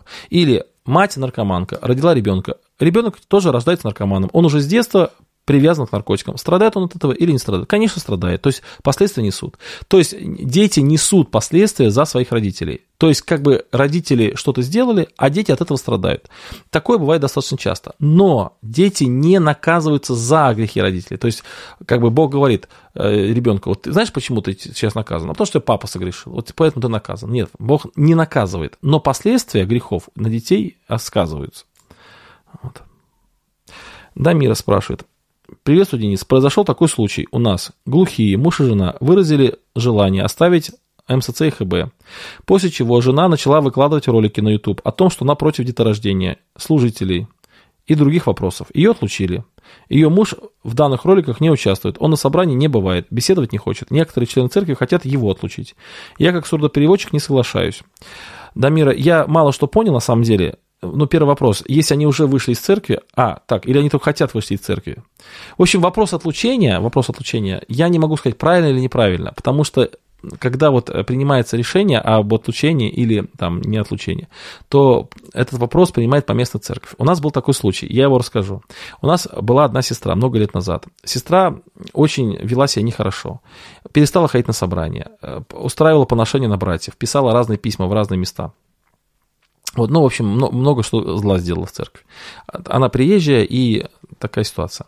Мы много что сделали для того, чтобы ей помочь. То есть даже она не ходила на собрания, мы с братьями ее посещали, приглашали служителей из других объединений и так далее. И в конце концов, спустя много лет, много лет, такого упорного труда а, над этой сестрой, мы принимаем решение о том, что мы ее отлучим. И то мы написали ей письмо и сказали, дорогая сестра, вот последний шанс у вас есть, приходите на членское собрание, давайте решим вопрос, чтобы вас не отлучать. Если вы не придете, если проигнорируете это письмо, то у нас просто вариантов нет. Письмо написано было очень дружелюбно, и вообще, в принципе, мы там достаточно много-много лет пытались ее как бы привести в чувство, но она не шла на контакт, и мы ее отлучили. Так вот, звонит мне один брат и начинает возмущаться. Как так вы отлучили сестру, что вы такое посмели и так далее, и так далее. Человек живет за 3000 километров от нас. И он там возмущается за всех сил, что мы отлучили сестру. И я говорю, почему возмущаетесь? Вы же ничего не знаете. Вы не знаете, как мы с ней работали. Вы не знаете, что мы чуть ли не весь совет Краснодарского края приглашали, чтобы они с ней побеседовали. Ну и так далее. То есть я считаю, что вот этот брат поступил неразумно, обвинив нас в том, что мы поступили э, слишком поспешно, хотя это длилось несколько лет и никакой поспешности не было. Но он просто ситуацию не знает. И он вот так вот возмутился. Вот то же самое и здесь может получиться. Я ситуацию не знаю, она, э, ситуация вот в вашем сообщении неясно прописанная до конца, и теперь я выношу решение. Вот я такой умный Денис Самарин за там 5000 километров от вас, или не знаю, не знаю, где вы живете. И вдруг говорю, нет, неправильно поступили. Ну, откуда же я знаю? Вот вопрос, это вопросы слишком сложные. Нужно, чтобы поместные служители вот, э, вникали в это дело, разбирались, и церковь выносила решение. Я ничем здесь не могу помочь. Я, вот вы, вы пишете, что они, значит, э, в церкви брат и сестра, они муж и жена. Я даже вот эту фразу не понимаю, что это означает. Они муж и жена, но в церкви они брат и сестра. Как это понимать, я тоже не, не знаю. Поэтому, Дамира, прошу прощения, я не то чтобы не хочу отвечать, я не знаю, как ответить на ваш вопрос, он требует детального вникания. Ерика спрашивает. Приветствую, может ли член церкви просто от, а, отпроситься из церкви в никуда? Говорит ли Библия что-то на этот счет? Вот здесь есть разномыслие у братьев разных. И я скажу свою точку зрения, скажу точку зрения других братьев. Есть братья, которые достаточно, причем весомые братья, важные братья такие, знаете, ну, уважаемые, они считают, что да, человек может отпроситься в никуда. Есть братья, которые так не считают. И я отношусь к братьям, которые так не считают. Я уверен в том, вот я убежден в том, что человек не может уйти в никуда. Он должен уйти куда-то. Вот у нас, например, в церкви такая практика. Человек э, уходит, уезжает в другой, в другой город. Или сестра вышла замуж, или брат женился и уезжает в другой город. Мы его не отпускаем, от, э, мы его не отпускаем из нашей церкви до тех пор, пока он не станет членом церкви там. То есть вот буквально недавно там один брат женился, уехал в другой город. Так я ну, предложил ему, чтобы он не затягивал вопрос э, стать членом. Кстати, он не затягивал, он молодец, все правильно сделал, но по определенным причинам, по определенным причинам вопрос все-таки затянулся. Там с документом были сложности, с переездом и так далее. И они несколько месяцев не могли стать членами церкви там. Так я ему созванивался каждую там 2-3 недели, э, спрашивал, когда они станут членами церкви, и он числился у нас. То есть пока он числится у нас, я за него несу ответственность. Ну, или мы за него несем ответственность. Поэтому я за него переживаю, где он, что он. Мы не теряем контакт. И когда он стал членом церкви там, в, в эту самую секунду он снялся у нас. Вот как бы так. То есть мы как бы передали другой церкви.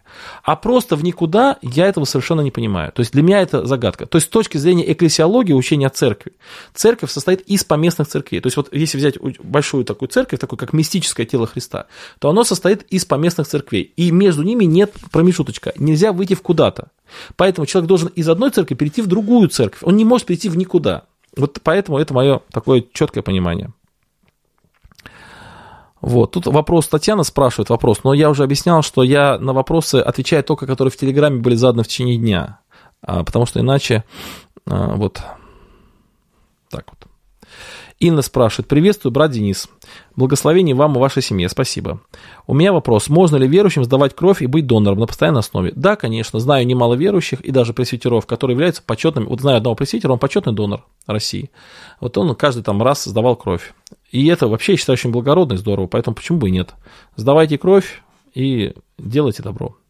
Алексей спрашивает. Приветствую, брат Денис. Как относиться к членам церкви, которые вышли из церкви в связи с переездом, но уже несколько лет не вступают нигде в член церкви? Вот такой же вопрос, как был предыдущий.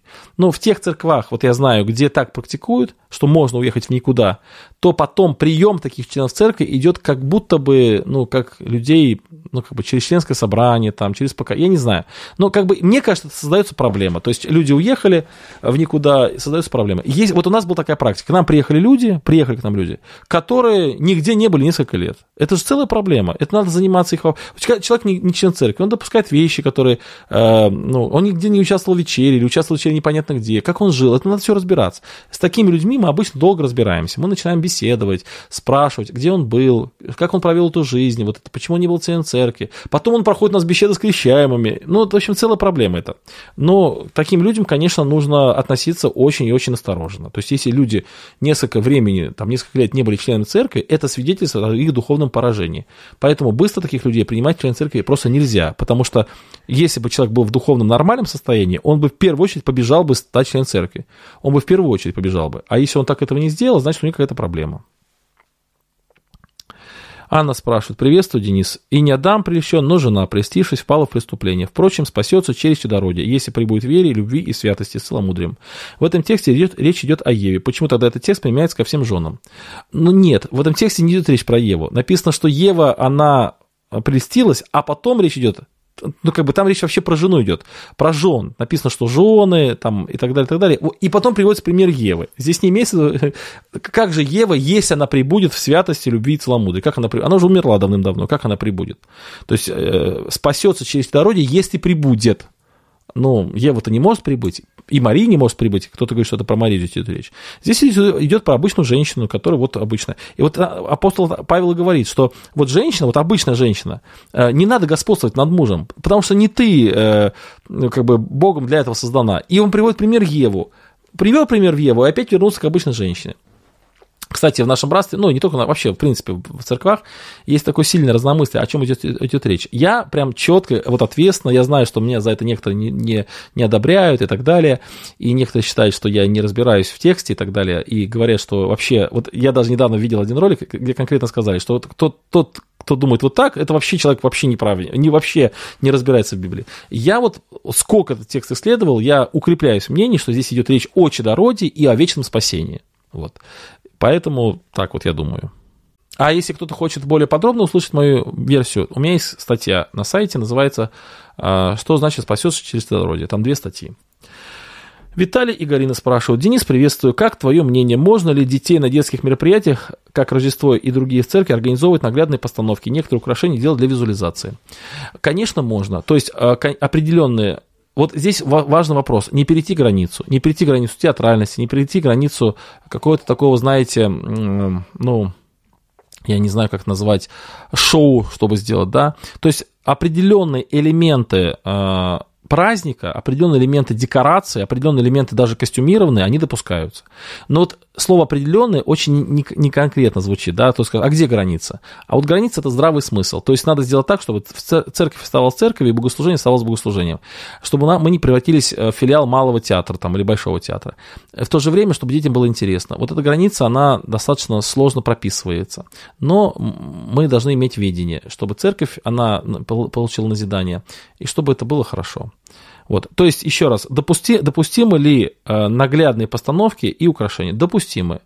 но в очень определенной степени, чтобы это не отвлекало от основного содержимого, чтобы это, вы знаете, даже вот я скажу про нас, вот мы сделали очень хорошую постановку, так, ну, как такой рождественский вечер, не в этом году, а пару лет назад, и мне он очень понравился, то есть мы как бы показали, как Рождество проходит в разных культурах. Никакой театральности не было особой, все было здорово, но на этом собрании присутствовали неверующие дети, то есть дети с неверующих семей, и таких у нас было немало. И они сказали потом, что им очень понравилось, но они не поняли, в чем Рождество. То есть как бы я понял свою ошибку, нашу ошибку, что мы как бы все рассказали, здорово там, и все хорошо там про культуру Рождества и описали, но сам праздник Рождества как бы нашим детям церковным был понятен, потому что они знают, что такое Рождество, а вот неверующим был непонятен. А в чем же смысл Рождества-то?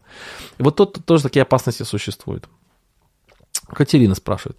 Здравствуйте, брат Денис. Скажите, пожалуйста, знаете ли вы про проповедника-миссионера Уильяма Мариона Бранхама? Нет, я его, к сожалению, не знаю. Когда прочитал ваш ответ, вопрос, я хотел узнать, а потом думаю, не буду узнавать. Все равно за пять минут я ничего не узнаю полноценного. Давать ответ э, на основании какой-то э, такой скудной информации было бы нечестно по отношению к вам, а сам до этого я никогда не слышал и не знаю про этого человека ничего. Курбан спрашивает, у нас был, у нас такой вопрос. У нас было общение о том, как проповедовать, и сказали такую речь. Если проповедник вышел за кафедру и сказал «приветствую всех любовь Иисуса Христа», это говорит о том, что проповедник не готов. Как вы думаете, так ли это? Я думаю, что вы что-то не поняли. То есть я не представляю себе ситуацию, что кто-то считает так, как вы написали. То есть человек вышел за кафедру и сказал «приветствую вас, любовь Иисуса Христа». И это свидетельствует о его неготовности. Я не допускаю мысль, что кто-то так серьезно думает. Мне кажется, что вы что-то не поняли, или это была какая-то шутка. Марк спрашивает. Приветствую вас, дорогой брат Денис. Благословение вам и вашей семье. У меня такой вопрос. Спасутся ли верующие люди из, не из нашего братства? А, конечно, а, спасутся. То есть, как сказать, вопрос спасения, ну, спасения не, как сказать, локализуется братствами СЦ и ХБ. Конечно, оно гораздо шире, поэтому Бог Э, э, ну, как бы хочет спасения всех людей, поэтому прилагает к этому максимальные усилия. И, конечно же, ну, спасенные будут в самых разных э, церквах и в самых разных союзах. Так, идем дальше. Светлана, приветствую вас Дорогой брат Денис, планируете ли вы когда-нибудь поездку на Дальний Восток, в частности на Сахалин? Спасибо, Божьих благословений вам и вашей семье. Несколько лет назад мы были с Андреем Степановичем Антоником, были на, на Сахалине и на Дальнем Востоке. А потом, спустя еще несколько лет, я уже как бы один ездил на Дальний Восток. Правда, на Сахалин не заезжал, а был э, вот в других местах, в Комсомольске на море, вот, и так далее. Я бы с огромным удовольствием еще раз ездил на Сахалин. Мне очень понравилась тогда поездка, очень понравились верующие, прекрасные люди, замечательные церкви. Я бы с удовольствием съездил. Если Господь позволит, то... Ну, пока в планах этого нет, но был бы рад. Виталий спрашивает, приветствую, как вы считаете, Адам и Ева должны были когда-то вкусить от дерева познания добра и зла, или это дерево было Богом создано только для испытания их? А, от, дерева, от дерева познания добра и зла? Хороший вопрос. Я думаю, что они должны ну, я думаю, что Бог ничего не может создать вредного. То есть, смотрите, какая ситуация. Вот э, Бог все создает полезное, то есть не мог создать ничего вредного. Вредным оно становится тогда, когда человек делает не вовремя. То есть вот даже, ну там, такие вещи, как любовь, например. Любовь тоже Бог создал. Вот. Но когда человек не вовремя использует любовь, там, не в том возрасте и не к тем людям, это вредно становится. Вот так же здесь. Я думаю, что, ну, наверное, я думаю, что все-таки Бог предназначил дерево познания добра и зла, в том числе и для людей. Потому что Бог не может создать чего-то плохого. Просто это было не в то время, и они это использовали. Так, наверное, я бы ответил. Григорий. Мир вашему дому, Денис Владимирович. Если у вас опыт с невозрожденными и людьми в церкви. Григорий, я прошу прощения, я не понял вопрос. Есть ли у вас опыт с невозрожденных и людьми в церкви? Не знаю. Вот, пожалуйста, напишите в следующий раз более подробно. Вот и более четкий вопрос. Кстати, мне иногда бывает обидно, я не специально же придираюсь, я просто на самом деле не понял. Иногда бывает обидно, что вот человек как бы дождался своей очереди, да, там не так это просто, столько вопросов, а написал непонятно. Вот, ну, вообще, друзья, учитесь выражать свои мысли ясно. Иногда бывает, человек задал вопрос, я на него ответил, а потом мне пишут, ты как бы неправильно ответил, ну, не на тот вопрос. А я смотрю, человек неправильно задал вопрос. Поэтому вот э, учитесь формулировать свои мысли ясно, понятно, чтобы было четко понятно, что же здесь имеется в виду. Светлана, вот тоже, вот Светлана, я тоже не сразу понял вопрос. Что такое проклятие? Может ли в христианской семье быть проклятие? нет мира продолжительное время. И я делаю вывод, что имеется в виду, что вот люди живут там, как вот Миронов пел, да, э, что как бы весь покрытый зеленью абсолютно весь, там вот остров невезения в океане есть. Вот что бы они ни делали, не идут дела, да, то есть вот как бы крокодил не ловится, не растет кокос, вот как бы люди хорошие, добрые внутри, но вот ничего не получается. А почему? Да потому что мама их в понедельник родила, вот как бы в этом проблема. Вот, э, как я понимаю, тоже такая ситуация. Вот есть семья, и там все плохо в этой семье, как бы дети неверующие там, или там беды какие-то, или болезни все время там, или денег нет. И почему непонятно? А это просто проклятие такое, как бы вот кто-то на них наложил проклятие, там, или там бабка у них была какая-то там э, колдунья, и вот в, в семье все плохо идет. Вот, э, бывает ли такое? Вот, я, мое мнение, что, может быть, и бывает. Я не знаю, не могу сказать. То есть, как бы мир слишком большой и слишком сложный. Я не все знаю. Но по моей практике чаще всего, чаще всего это э, не проклятие, а, как бы сказать, комплекс причин, который привел к этой ситуации. Непослушание Богу, неправильные э, нравственные установки, неправильная система ценностей, неправильное взаимоотношения с людьми и так далее. Вот почему в этой семье конкретно неправильные установки, неправильная система ценностей и неправильное отношение с людьми, да, возможно, это идет от воспитания родителей. Такое тоже возможно. То есть ребенок вырос в семье, он нигде не видел, в семье не, отношения с родителями были ужасные, между родителями были ужасные, ребенок вырос, и он не знает, как правильно создать свою семью. И он э, женился, он становится отцом, и он становится отцом-тираном, который мучает своих детей, например. Такое, да, бывает. И это можно рассказ, рассматривать как проклятие. То есть, действительно, это идет из поколения в поколение, этот замкнутый круг трудно порвать, потому что у человека вот формируется определенный там паттерн поведения. Вот. Но проклятие, как вот прекрасная семья, живущие друг друга любят, выросшие в хороших семьях, там Бога славят, все, и вдруг кто-то кто там поколдовал, и в этой семье все испортилось, вот в это я не очень верю. Идем дальше. Так, а, ух ты, у нас сегодня 400, больше 400 человек в эфире, интересно. Ну, кстати, уже скоро пора заканчивать, да, мы с вами уже довольно много времени. Франц пишет, приветствую, Неда- недавно здесь на канале в комментариях обнаружилось разномыслие по поводу того, кто же разрешил израильтянам разводиться, Бог или Моисей. Можно ли, по вашему мнению, понимать, что второзаконие, где описывается закон о разводе, это толкование закона Моисеем? Я так понимаю, что от, оба от, ответа правильных. То есть, конечно, это ну, без, без воли Бога это бы не было разрешено. Но это сделал Моисей, а, то есть, потому что люди жестоковыйные. То есть, конечно, смотрите, какая мысль. Не то, чтобы Бог спорит с Моисеем или Моисей спорит с Богом. Нет. Бог говорит, хорошо, Моисей, вот раз, раз такие люди жестоковыйные, давай так напишем, чтобы меньше греха было. Потому что если они будут разводиться, они все друг друга побивают, поэтому пусть разводятся. Вот. Но это не было в замыслах Бога. То есть изначально Бог так не планировал. Но Бог, конечно же, разрешил Моисею так написать. Моисей не сказал, Господи, извини меня, я напишу, что хочу. Вот ты с этим не согласен, ты с этим будешь спорить, но я напишу. Нет, то, что написано в Библии, одобрено Богом. Вот. Просто изначально такого плана не было. Это, это, эта поправка внесена из-за человека, из-за жестокосердия человека. Идем дальше. 452 человека уже, ничего себе. Сергей спрашивает. Иеремия 31.29. В те дни уже не будут говорить отцы их ели кислый виноград, а у детей оскомина. А, кстати, вот знаете тоже, друзья, вот когда вы задаете вопросы у меня в комментариях в телеграм-канале, а потом кто-то на них отвечает, вот это здорово, что вы отвечаете, но не нужно, потому что это же вопросы ко мне, а не к вам. Вот. И вот в данном случае я прочитал сейчас как бы комментарий человека, это был не вопрос, а это был ответ на э, Сергея на комментарий какого-то человека. Иван спрашивает. Добрый вечер. Подскажите, как вы относитесь к разрешению проблем в жизни верующего человека с помощью современной психологии? Почему создается в последнее время тенденция ухода от душепопечения к психологическому консультированию? Не является психология подменой душепопечения? Ведь психология – это относительно недавнее явление, а душепопечение мы читаем в Библии. Но вообще здесь э, как бы психология и душепопечение в некоторых случаях это синонимы. То есть, когда человек занимается душепопечением, он же э, работает с душой, а психе – это душа. Психология, то есть это э, слово о душе. Психология. Лого или логос о психе, о психее, да, то есть логос о душе. Слово о душе. И душепопечение то же самое. Вот, поэтому а, Поэтому душепопечение это и есть психология, или психология это и есть душепопечение в какой-то мере. И любой пресвитер, он в определенной мере психолог. Он, конечно же, выслушивает человека. Вот чем занимаются психологи? Они выслушивают человека, дают советы, консультации. И то же самое делает пресвитер. Вот. Поэтому в этом плане нет, нет конфликта. Но я понимаю, о чем вы говорите. Действительно, сейчас в последнее время, особенно в 20 веке, после Фрейда, вот, э, после Фрейда, очень сильно начала развиваться именно психология, именно наука о... То есть, смотрите, э, чем отличается психология от душепопечения вот, вот в таком базовом варианте?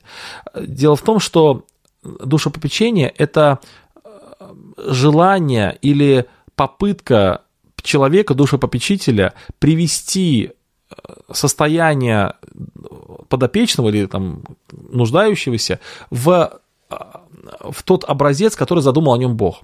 То есть душепопечение, оно исходит из предпосылки, что Бог создал человека для определенной цели и по определенным законам. И вот эти цели и законы он изложил в Священном Писании. И душепопечитель пытается помочь душе человека, приведя его в норму который планирует о нем Бог при помощи методов, записанных в Священном Писании. Психология, она немножко другие предпосылки. Она тоже старается помочь душе, но а, нет вот этой предпосылки, что есть замысел Бога о душе, а у них больше такой подход, что у каждой душа она такая самостоятельная, вот некая цельность, и нужно помочь ей найти саму себя при помощи методов, которые человек э, изобретает сам. И вот здесь вот иногда возникает такая коллизия. Например, Фрейд, допустим, он активно применял психоанализ, в том числе и гипноз, в том числе и анализ снов и так далее, и так далее. И это, конечно же, несовместимо с душепопечением христианским. То есть в методах есть очень сильная разница. И я согласен с вами, что сейчас модно очень увлекаться именно психологией и, и потреблять именно психологию для помощи душе. И, конечно, в этом опасность есть, потому что это отход от такого традиционного душепопечения. И поэтому на каком-то уровне вот эти две системы, они друг другу помогают. Но в какой-то момент времени они начинают расходиться. И здесь нужно понимать, что да, мы можем пользоваться и достижением психологии. Например, я очень люблю, допустим, того же Эриха Фрома, который достаточно много здравых вещей говорит. Но в какой-то момент времени мы говорим, извините, наши пути разошлись. Вот. Матвей спрашивает, приветствую вас, брат Денис. Что делать, если я понял, что я фарисей? Как избавиться от фарисейства? Какие признаки фарисейства? Беседа со служителем не помогает. А, Матвей, очень хороший вопрос. И а, написано «фарисей слепой». Вот. А вы видите, что вы фарисей, значит, вы уже не фарисей. То есть э, функция фарисей, фарисей не видит, что он фарисей. Вот. Фарисей думает, что он прав. А то, что вы видите, что вы фарисей, это уже очень хороший симптом. Вот. Фарисейство, я, я думаю, вот мне кажется, я не знаю вас совершенно, мне трудно ориентироваться на человека, которого я не знаю, но мне кажется, что вы э, склонны к, к надумыванию. Я думаю, что вы не фарисей, мне кажется.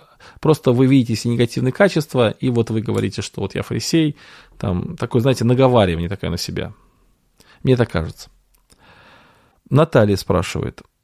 Марк 6.48. «И увидел их бедствующих в плавании, потому что ветер им был противный. Около четвертой час стражи ночи подошел к ним, идя по морю, и хотел миновать их». Вопрос. Почему Иисус увидел их бедствие с вечера, только под утро подошел к ним? Иисус, введя учеников в многочасовое бедствие, хотел миновать их. И только после крика учеников он их спас. Какова цель была Христа? Не слишком ли жестко он поступил? Каков урок для нас? Конечно, не слишком жестко. Христос как учитель, он их учит. Он их учит. И учит разными способами.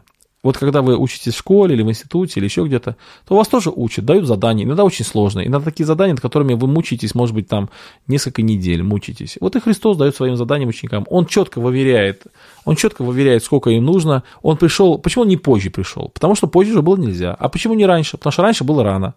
То есть они должны были что-то понять, чему-то научиться, и Христос, как очень-очень опытный учитель, он знает, какие дозы отмерять и сколько надо, чтобы люди и не пострадали, и научились. Вот такой урок и для нас тоже. Христос также нас учит. Он никогда не даст искушение сверх того, что мы можем перенести, но он и переж... дает нам определенный э, опыт нашей жизни, чтобы мы чему-то научились. Артур пишет, приветствую. Приветствую, Артур. Больше Артур ничего не пишет. Вадим пишет, Приветствую. Скажите, пожалуйста, о комплексе неполноценности среди подростков и молодежи. Все эти писания. Как с этим бороться? Занимаюсь в церкви с подростками и вижу насущность этой темы. Хочу подготовить беседу. Все крутится в голове эта тема, но никак не, не могу передать, передать ей форму. По-моему, у Миши Голубина была беседа по поводу комплекса неполноценности. Можете послушать. Я сам не помню, конкретно, что он говорил, но знаю, что он достаточно тщательно исследует, скорее всего, говорил нормально. Вот, и поэтому можете его послушать. Но э, я уже вначале сегодня говорил о том, что комплекс неполноценности развивается у тех людей, которым надо завоевывать любовь. То есть им надо завоевывать любовь своими хорошими оценками, хорошим поведением, правильным выполнением всех работ домашних, и тогда мама, папа его любят. И это первый шаг на то, чтобы развить в человеке комплекс неполноценности. Он потом всем пытается угодить, пытается доказать, что он молодец, что он на самом деле достоин, он пытается что-то доказать. Ребенок, который вырос в семье, где его любят, он никому ничего не пытается доказать. Он делает то, что считает важным и нужным. У него он живет э, в системе своих собственных ценностей, а не в системе ценностей другого человека.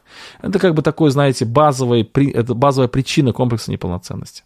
Что с этим делать, зависит от, от конкретного ребенка. Конечно, нужно, чтобы кто-то подружился с этим ребенком, чтобы кто-то, чтобы он увидел в ком-то а, заинтересованность, что э, подросток кому-то нужен, да, вот ну, какая-то вот внимательность, доброе отношение, а, беседы, они помогают развиться. Вот. Александр спрашивает. Приветствую, Денис Владимирович. Что значит выражение Пилата по отношению к Христу «сей, сей человек»? Остальные были как бы не люди. Для него так получается. Заранее спасибо. Но это то же самое, как говорит, ну, прям вот уважаю человека. Ну, то есть вот сущность человека. Вот такой человек должен быть. Вот этот человек. Вот этот человек с большой буквы. Ну, иногда говорят, вот человек с большой буквы. Ну, так и здесь. Э, вот этот человек. Понятно, что все мы люди, но мы все только хотим стать людьми, а Христос человек. Вот прям с большой буквы.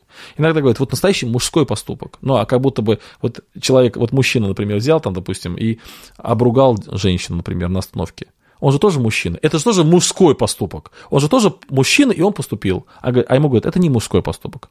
Ну как не мужской? Он же мужчина, и он поступил. Значит, мужской поступок. Нет, имеется в виду, что есть мужчина, вот как бы с большой буквы, как бы идеал мужчины. Вот то же самое здесь. Есть человек. Вот, вот настоящий, вот, вот Пилат увидел человека. Вот это здесь имеется в виду. Вот. Марина спрашивает. Приветствую, Денис Владимирович. Подскажите, что, чтобы быть хорошим христианином, что нужно в первую очередь? Нужно... Вы знаете, нужно очень просто. Нужно читать Библию и посещать собрания. И служить Богу как можешь. Вот и будешь хорошим христианином. Вот. Кто-то скажет, нам надо любить Христа, надо понятно любить Христа, это все. Но если в практике, нужно читать Библию, посещать богослужение и служить Богу как можешь. Дима спрашивает. Приветствую, брат Денис. Хотелось бы узнать, как и с чего началось ваше онлайн-служение. Ну, как и многие другие мои как бы, жизненные ситуации, они начались с какой-то определенной доли лени. Дело в том, что э, мне стало писать, приходить много писем. Брат Денис, вышлите вот такую проповедь, ответьте на такой-то вопрос, пришлите, пожалуйста, такой-то материал, и на это стало уходить много времени. И я решил все это скомпоновать в одно целое. Я создал сайт, где выложил свои проповеди, чтобы люди, людей, э, значит, туда, ну,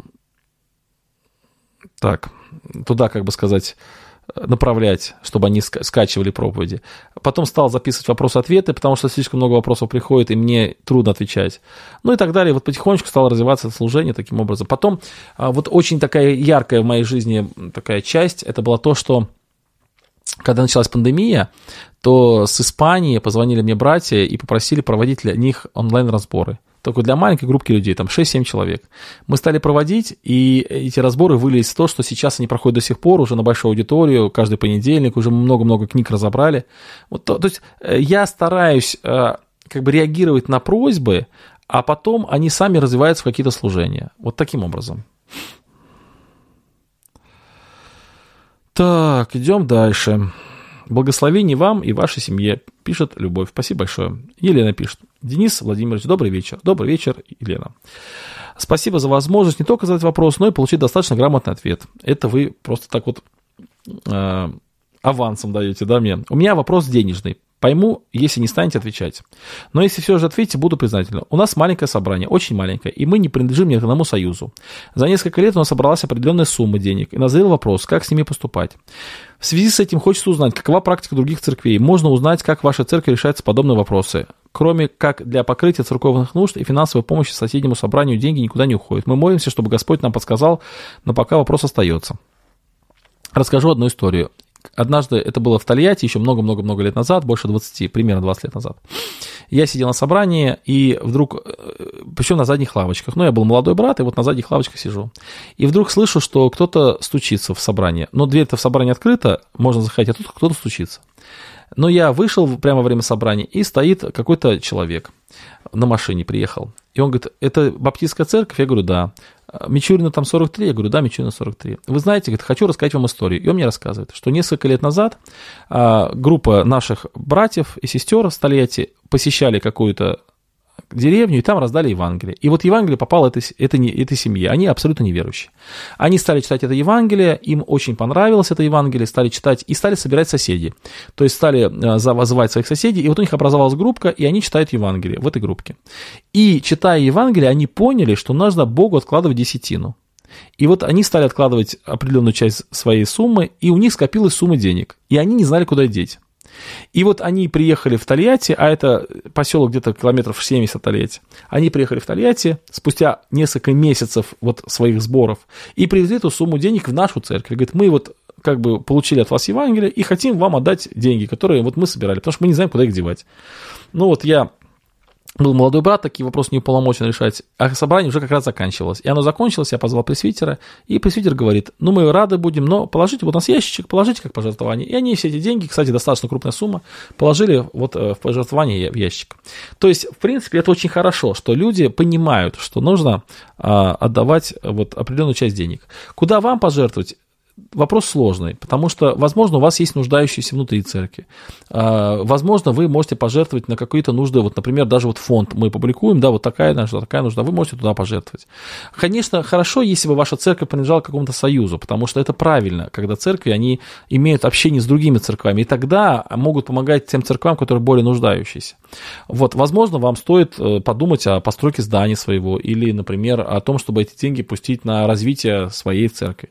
Мне очень трудно сказать. Очень здорово, что этот вопрос возникает, но посоветовать что-то конкретно мне тяжело. В нашей церкви, у нас пока на, на данный момент, мы собираем деньги в нашей церкви только, которые покрывают нужды церкви. Это ремонт дома молитвы хоть какой-то, это помощь какая-то посильная верующим. Даже поездки в основном мы не за счет церкви делаем. Потому что у нас церковь тоже не, не богатая, в основном у нас, ну и город у нас не богатый, и церковь не богатая, и у нас нет такой проблемы, куда девать деньги. Вот. У нас есть проблема наоборот. А, приветствую, брат Денис, пишет J.A. Меня зовут Андрей. А, вот Андрей пишет. Какие самые христианские профессии? Андрей, мне кажется, что э, любая профессия может быть христианской. То есть вот у каждого человека есть определенное призвание, и он должен служить Богу на том месте, где он находится. Вот. То есть, э, если вы, например, плотник, вы можете быть хорошим плотником, врач – хорошим врачом. То есть, христианская профессия, она становится христианской не от того, что сама профессия христианская, а от того, как вы к ней относитесь. Ну, конечно, есть ярко нехристианские профессии, там, связанные с, с индустрией развлечений, например, и так далее. Но мы говорим об обычных профессиях. Так, много там еще вопросов, интересно. Друзья, я уже, конечно, это сдаюсь немножко. Давайте вам еще несколько вопросов и все. Э, вопрос, где найти мою проповедь по 118 псалму. Я посмотрю, конечно, но что-то не уверен, что я могу найти. Э, пожалуйста, книги для женщины, для мамы посоветуйте. Тоже, Вероника, не смогу посоветовать, потому что вот меня часто спрашивают, посоветуйте книги для мамы, там, для подростков, для детей. Максимально для меня сложный вопрос. Я много читаю и много прочитал, но что посоветовать, даже не знаю, потому что слишком такая скользкая тема.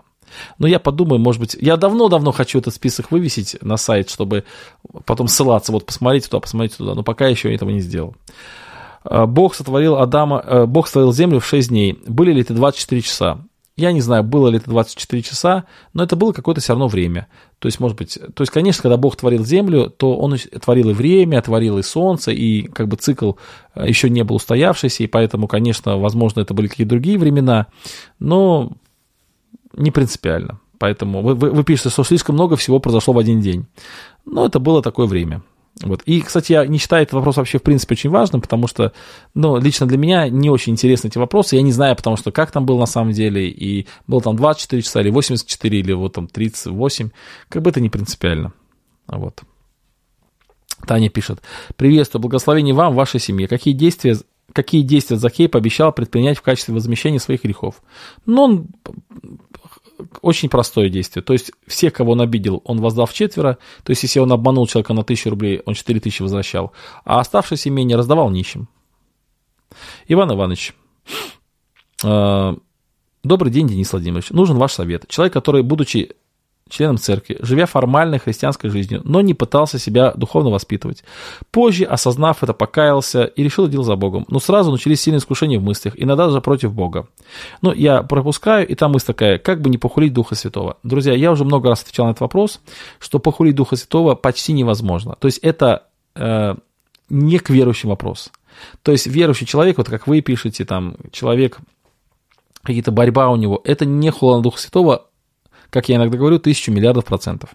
То есть нет, борьба, э, хула на Духа Святого – это сознательное отвержение Иисуса Христа сознательное отвержение действия благодати. То есть не то, что мысли пришли в голову или грех кто-то совершил, а человек просто принимает решение. Я не хочу, все, я не буду. Господи, нет, это не ты. Вот как фарисеи, вот они понимали, они говорят, а это, это сатана действует, это Визельвул действует. То есть сознательное здраво принятое в твердой памяти и в здравом уме решение сопротивляться Богу. Вот это по-другому, по-другому все это не хулан Дух Святого. Где Библия дает основания на молитву с отречением? Откуда появилась эта практика? Ну, этот вопрос я не знаю. Это вопрос лучше задать э, братьям, которые занимаются подобной практикой. Вот. Я не буду отвечать на вопрос, просто я никогда с этим не имел дела и не знаю, и историю этого практики тоже не знаю. Приветствую по вашему совету послушал комментарий Андрея Кравцова на книгу Откровения. С какими комментариями вы не согласны? И сколько комментариев вы прослушали? Прослушал очень много, не согласен с комментариями, которые основаны на э, как бы диспенсиональном, диспенсионалистском, диспенсиональном подходе. Кстати, Андрея Кравцова, Кравцева я пригласил на свой канал. У нас через пару недель с ним будет э, такой типа интервью, беседа. Мы, я думаю, эти вопросы затронем с ним. Как раз будем говорить с ним по книге Откровения. Он любезно согласился. Даниил, предложите книгу для совместного прочтения молодежи. Возьмите любую книгу из серии «9 признаков здоровой церкви». Юлия, приветствую. Сколько лет, ваш, сколько, по вашему мнению, было лет Марии, когда родился Иисус? Вообще не знаю. Извините, Юлия, вообще даже понятия не имею. Хельмут Паулс, Паулс спрашивает. Приветствую, брат Денис. Вы однажды сказали, что ангелы не могли иметь отношений с людьми, имеются интимных. Как вы понимаете это место? Ангелов, не сохранивших свое достоинство, но оставивших свое жилище, соблюдают в вечных узах под браком вечного великого дня. Как Содом и Гамора и окрестные города, подобно блудившиеся. Нет, смотрите, а, а, дело в том, что здесь вы приводите два разных примера.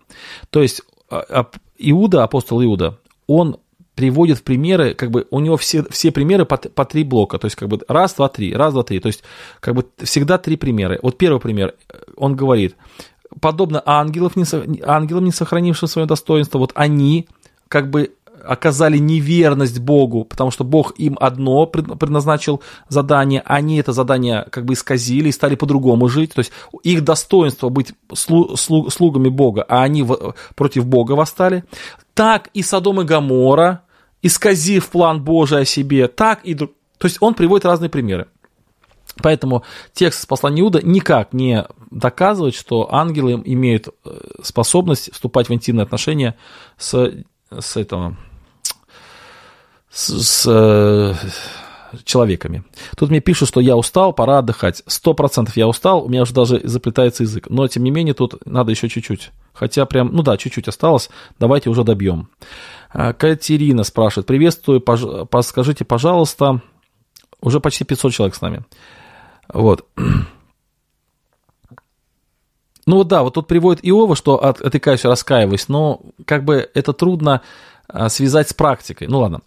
Э, если человек отгораживается от близкого общения с большинством людей, особенно с теми, кто, кто сильно навязывается, при этом общаясь дружелюбно, всегда готов помочь, но в то же время не пуская в личное пространство, держится на расстоянии. При этом с маленьким количеством людей и теми, кто считает близким, вполне открыт. Просто чувствую себя каким-то неправильным. В общем, это абсолютно нормально. Я уже много раз говорил, живите так, как вам хочется жить. Хотите, общайтесь, хотите, не общайтесь. Нравится дома сидеть и читать книжки, читайте дома книжки и не выходите на люди. Все люди разные. Главное, не грешите. Вот, вот это главное. Вот вы пишете, общаюсь дружелюбно, но не хочу со многими общаться. Пожалуйста, какая проблема-то? Нет никакого э, такого шаблона поведения, что все должны жить одинаково. Все люди абсолютно разные. Кому-то нравится уединение и тишь, кому-то нравится, нужен большой город. Вот и все. Живите, как вам хочется. Главное, не грешите. Вот как Августин сказал, люби Бога и делай, что хочешь. Вот так и здесь. Любите Бога и делайте, что хотите. Потому что если вы будете любить Бога, вы будете делать то, что Богу нравится. Вот.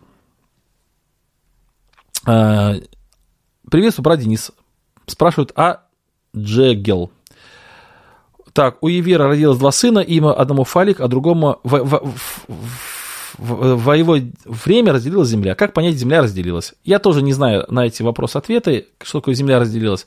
Имеется два предположения. Первое предположение, что материки разошлись, а второе предположение, что люди, э, столько их стало много, что они разделили землю между собой.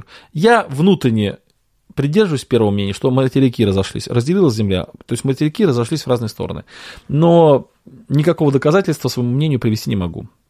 Евгений спрашивает. Приветствую, Денис Владимирович. Желаю вам благословений от Господа. Вопрос. Можно ли считать подстрочные переводы септуагинты более точным, чем синодальный? Нет, нельзя. Вообще подстрочные переводы переводами не являются. Переводом является текст связанный. А подстрочник это просто вот слова, да, вот как бы вот это слово это означает, это слово это означает, это слово это означает. Но если даже каждое слово вы переведете, это не значит, что вы перевели текст. Поэтому а, перевод это все-таки работа переводчика. И переводчика, ну, как бы, в любом случае переводчик более правильно переведет, чем вы, если вы будете пользоваться подстрочным переводом. Так, а, идем дальше. Алекс, вот смотрите, тут пришли вопросы, которые уже пришли тогда, когда начался эфир, но их немножко, поэтому я э, прочитаю. Осуждать братьев это грех или нет? Можно подтвердить местным писанием. В беседе брат говорит, что судить братьев не грех. В Библии нигде не написано. В Библии вообще в принципе запрещает судить. Написано един законодатель и судья. То есть у нас един судья. И только он может судить, а нам запрещено. И он дал право судить только своей церкви. Из своих, ну, как бы, членов церкви. Больше никого. Вот, поэтому осуждать нельзя. Написано, не судите никак прежде времени, доколе не придет Христос и не, откроет, не, от, не откроет скрытый во мраке. Не судите. До таких текстов миллион. Не судите, не судите, не судите. Поэтому, конечно, судить нельзя. Вот. Так, слава богу, что тут пишут, что 7 лекций прослушали по поводу ну, в общем, благодаря от меня я рад, слава богу. Так, Алекс, Алекс, Алекс спрашивает. Приветствую, Денис Владимирович. Прямо сейчас читаем Евангелие Матфея, 19 главу. Дочитали до стиха. Сделали себя скопцами. Э, да, Христос говорит об этом же. То есть о физическом оскоплении, да, об этом же. Хотя, да. И знаете как, здесь так, смотрите, момент такой. Все, все-таки я больше склоняюсь к тому, что Христос говорит не о физическом, а о том, о чем говорит апостол Павел. Кто-то не выходит замуж. То есть как бы намеренно не выходит замуж. Или не женится. То есть принимает такое решение остаться без брачия. Вот, наверное, Христос здесь больше все-таки об этом имеется. Сами себя сделали, то есть сами приняли решение. Не физически. Я так думаю. Что скажете про Кента Хованда? Ничего не скажу, а что мне про него сказать? Я когда-то был сильно-сильно впечатлен его лекциями, было время, а потом понял, что не все так хорошо. Вот, его аргументы достаточно слабые во многих моментах. Вот. Поэтому я отношусь к нему с уважением. Человек делает очень все, знаете, как на энтузиазме, с большим таким воодушевлением, но э, как к серьезному апологету я к нему не отношусь. Николай спрашивает, можно ли открыть доступ к школе подростков? Николай, послушайте мой ответ в этом же эфире, который я говорил чуть раньше. Все, это был последний вопрос. 78 вопросов. Мы с вами почти 2 часа, если не ошибаюсь, подождите. 21.30, 22.30, 20, да, 2 часа времени. 500 человек нас слушало. Я очень рад, что мы справились и добили до конца. Завтра воскресное служение. Желаю вам благословений. Будьте внимательны на собрании, слушайте Божье Слово. А если потом напишите меня в телеграм-канале свои впечатления о ваших собраниях, буду только рад.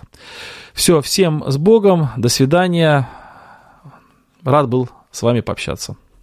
А на этом я трансляцию заканчиваю.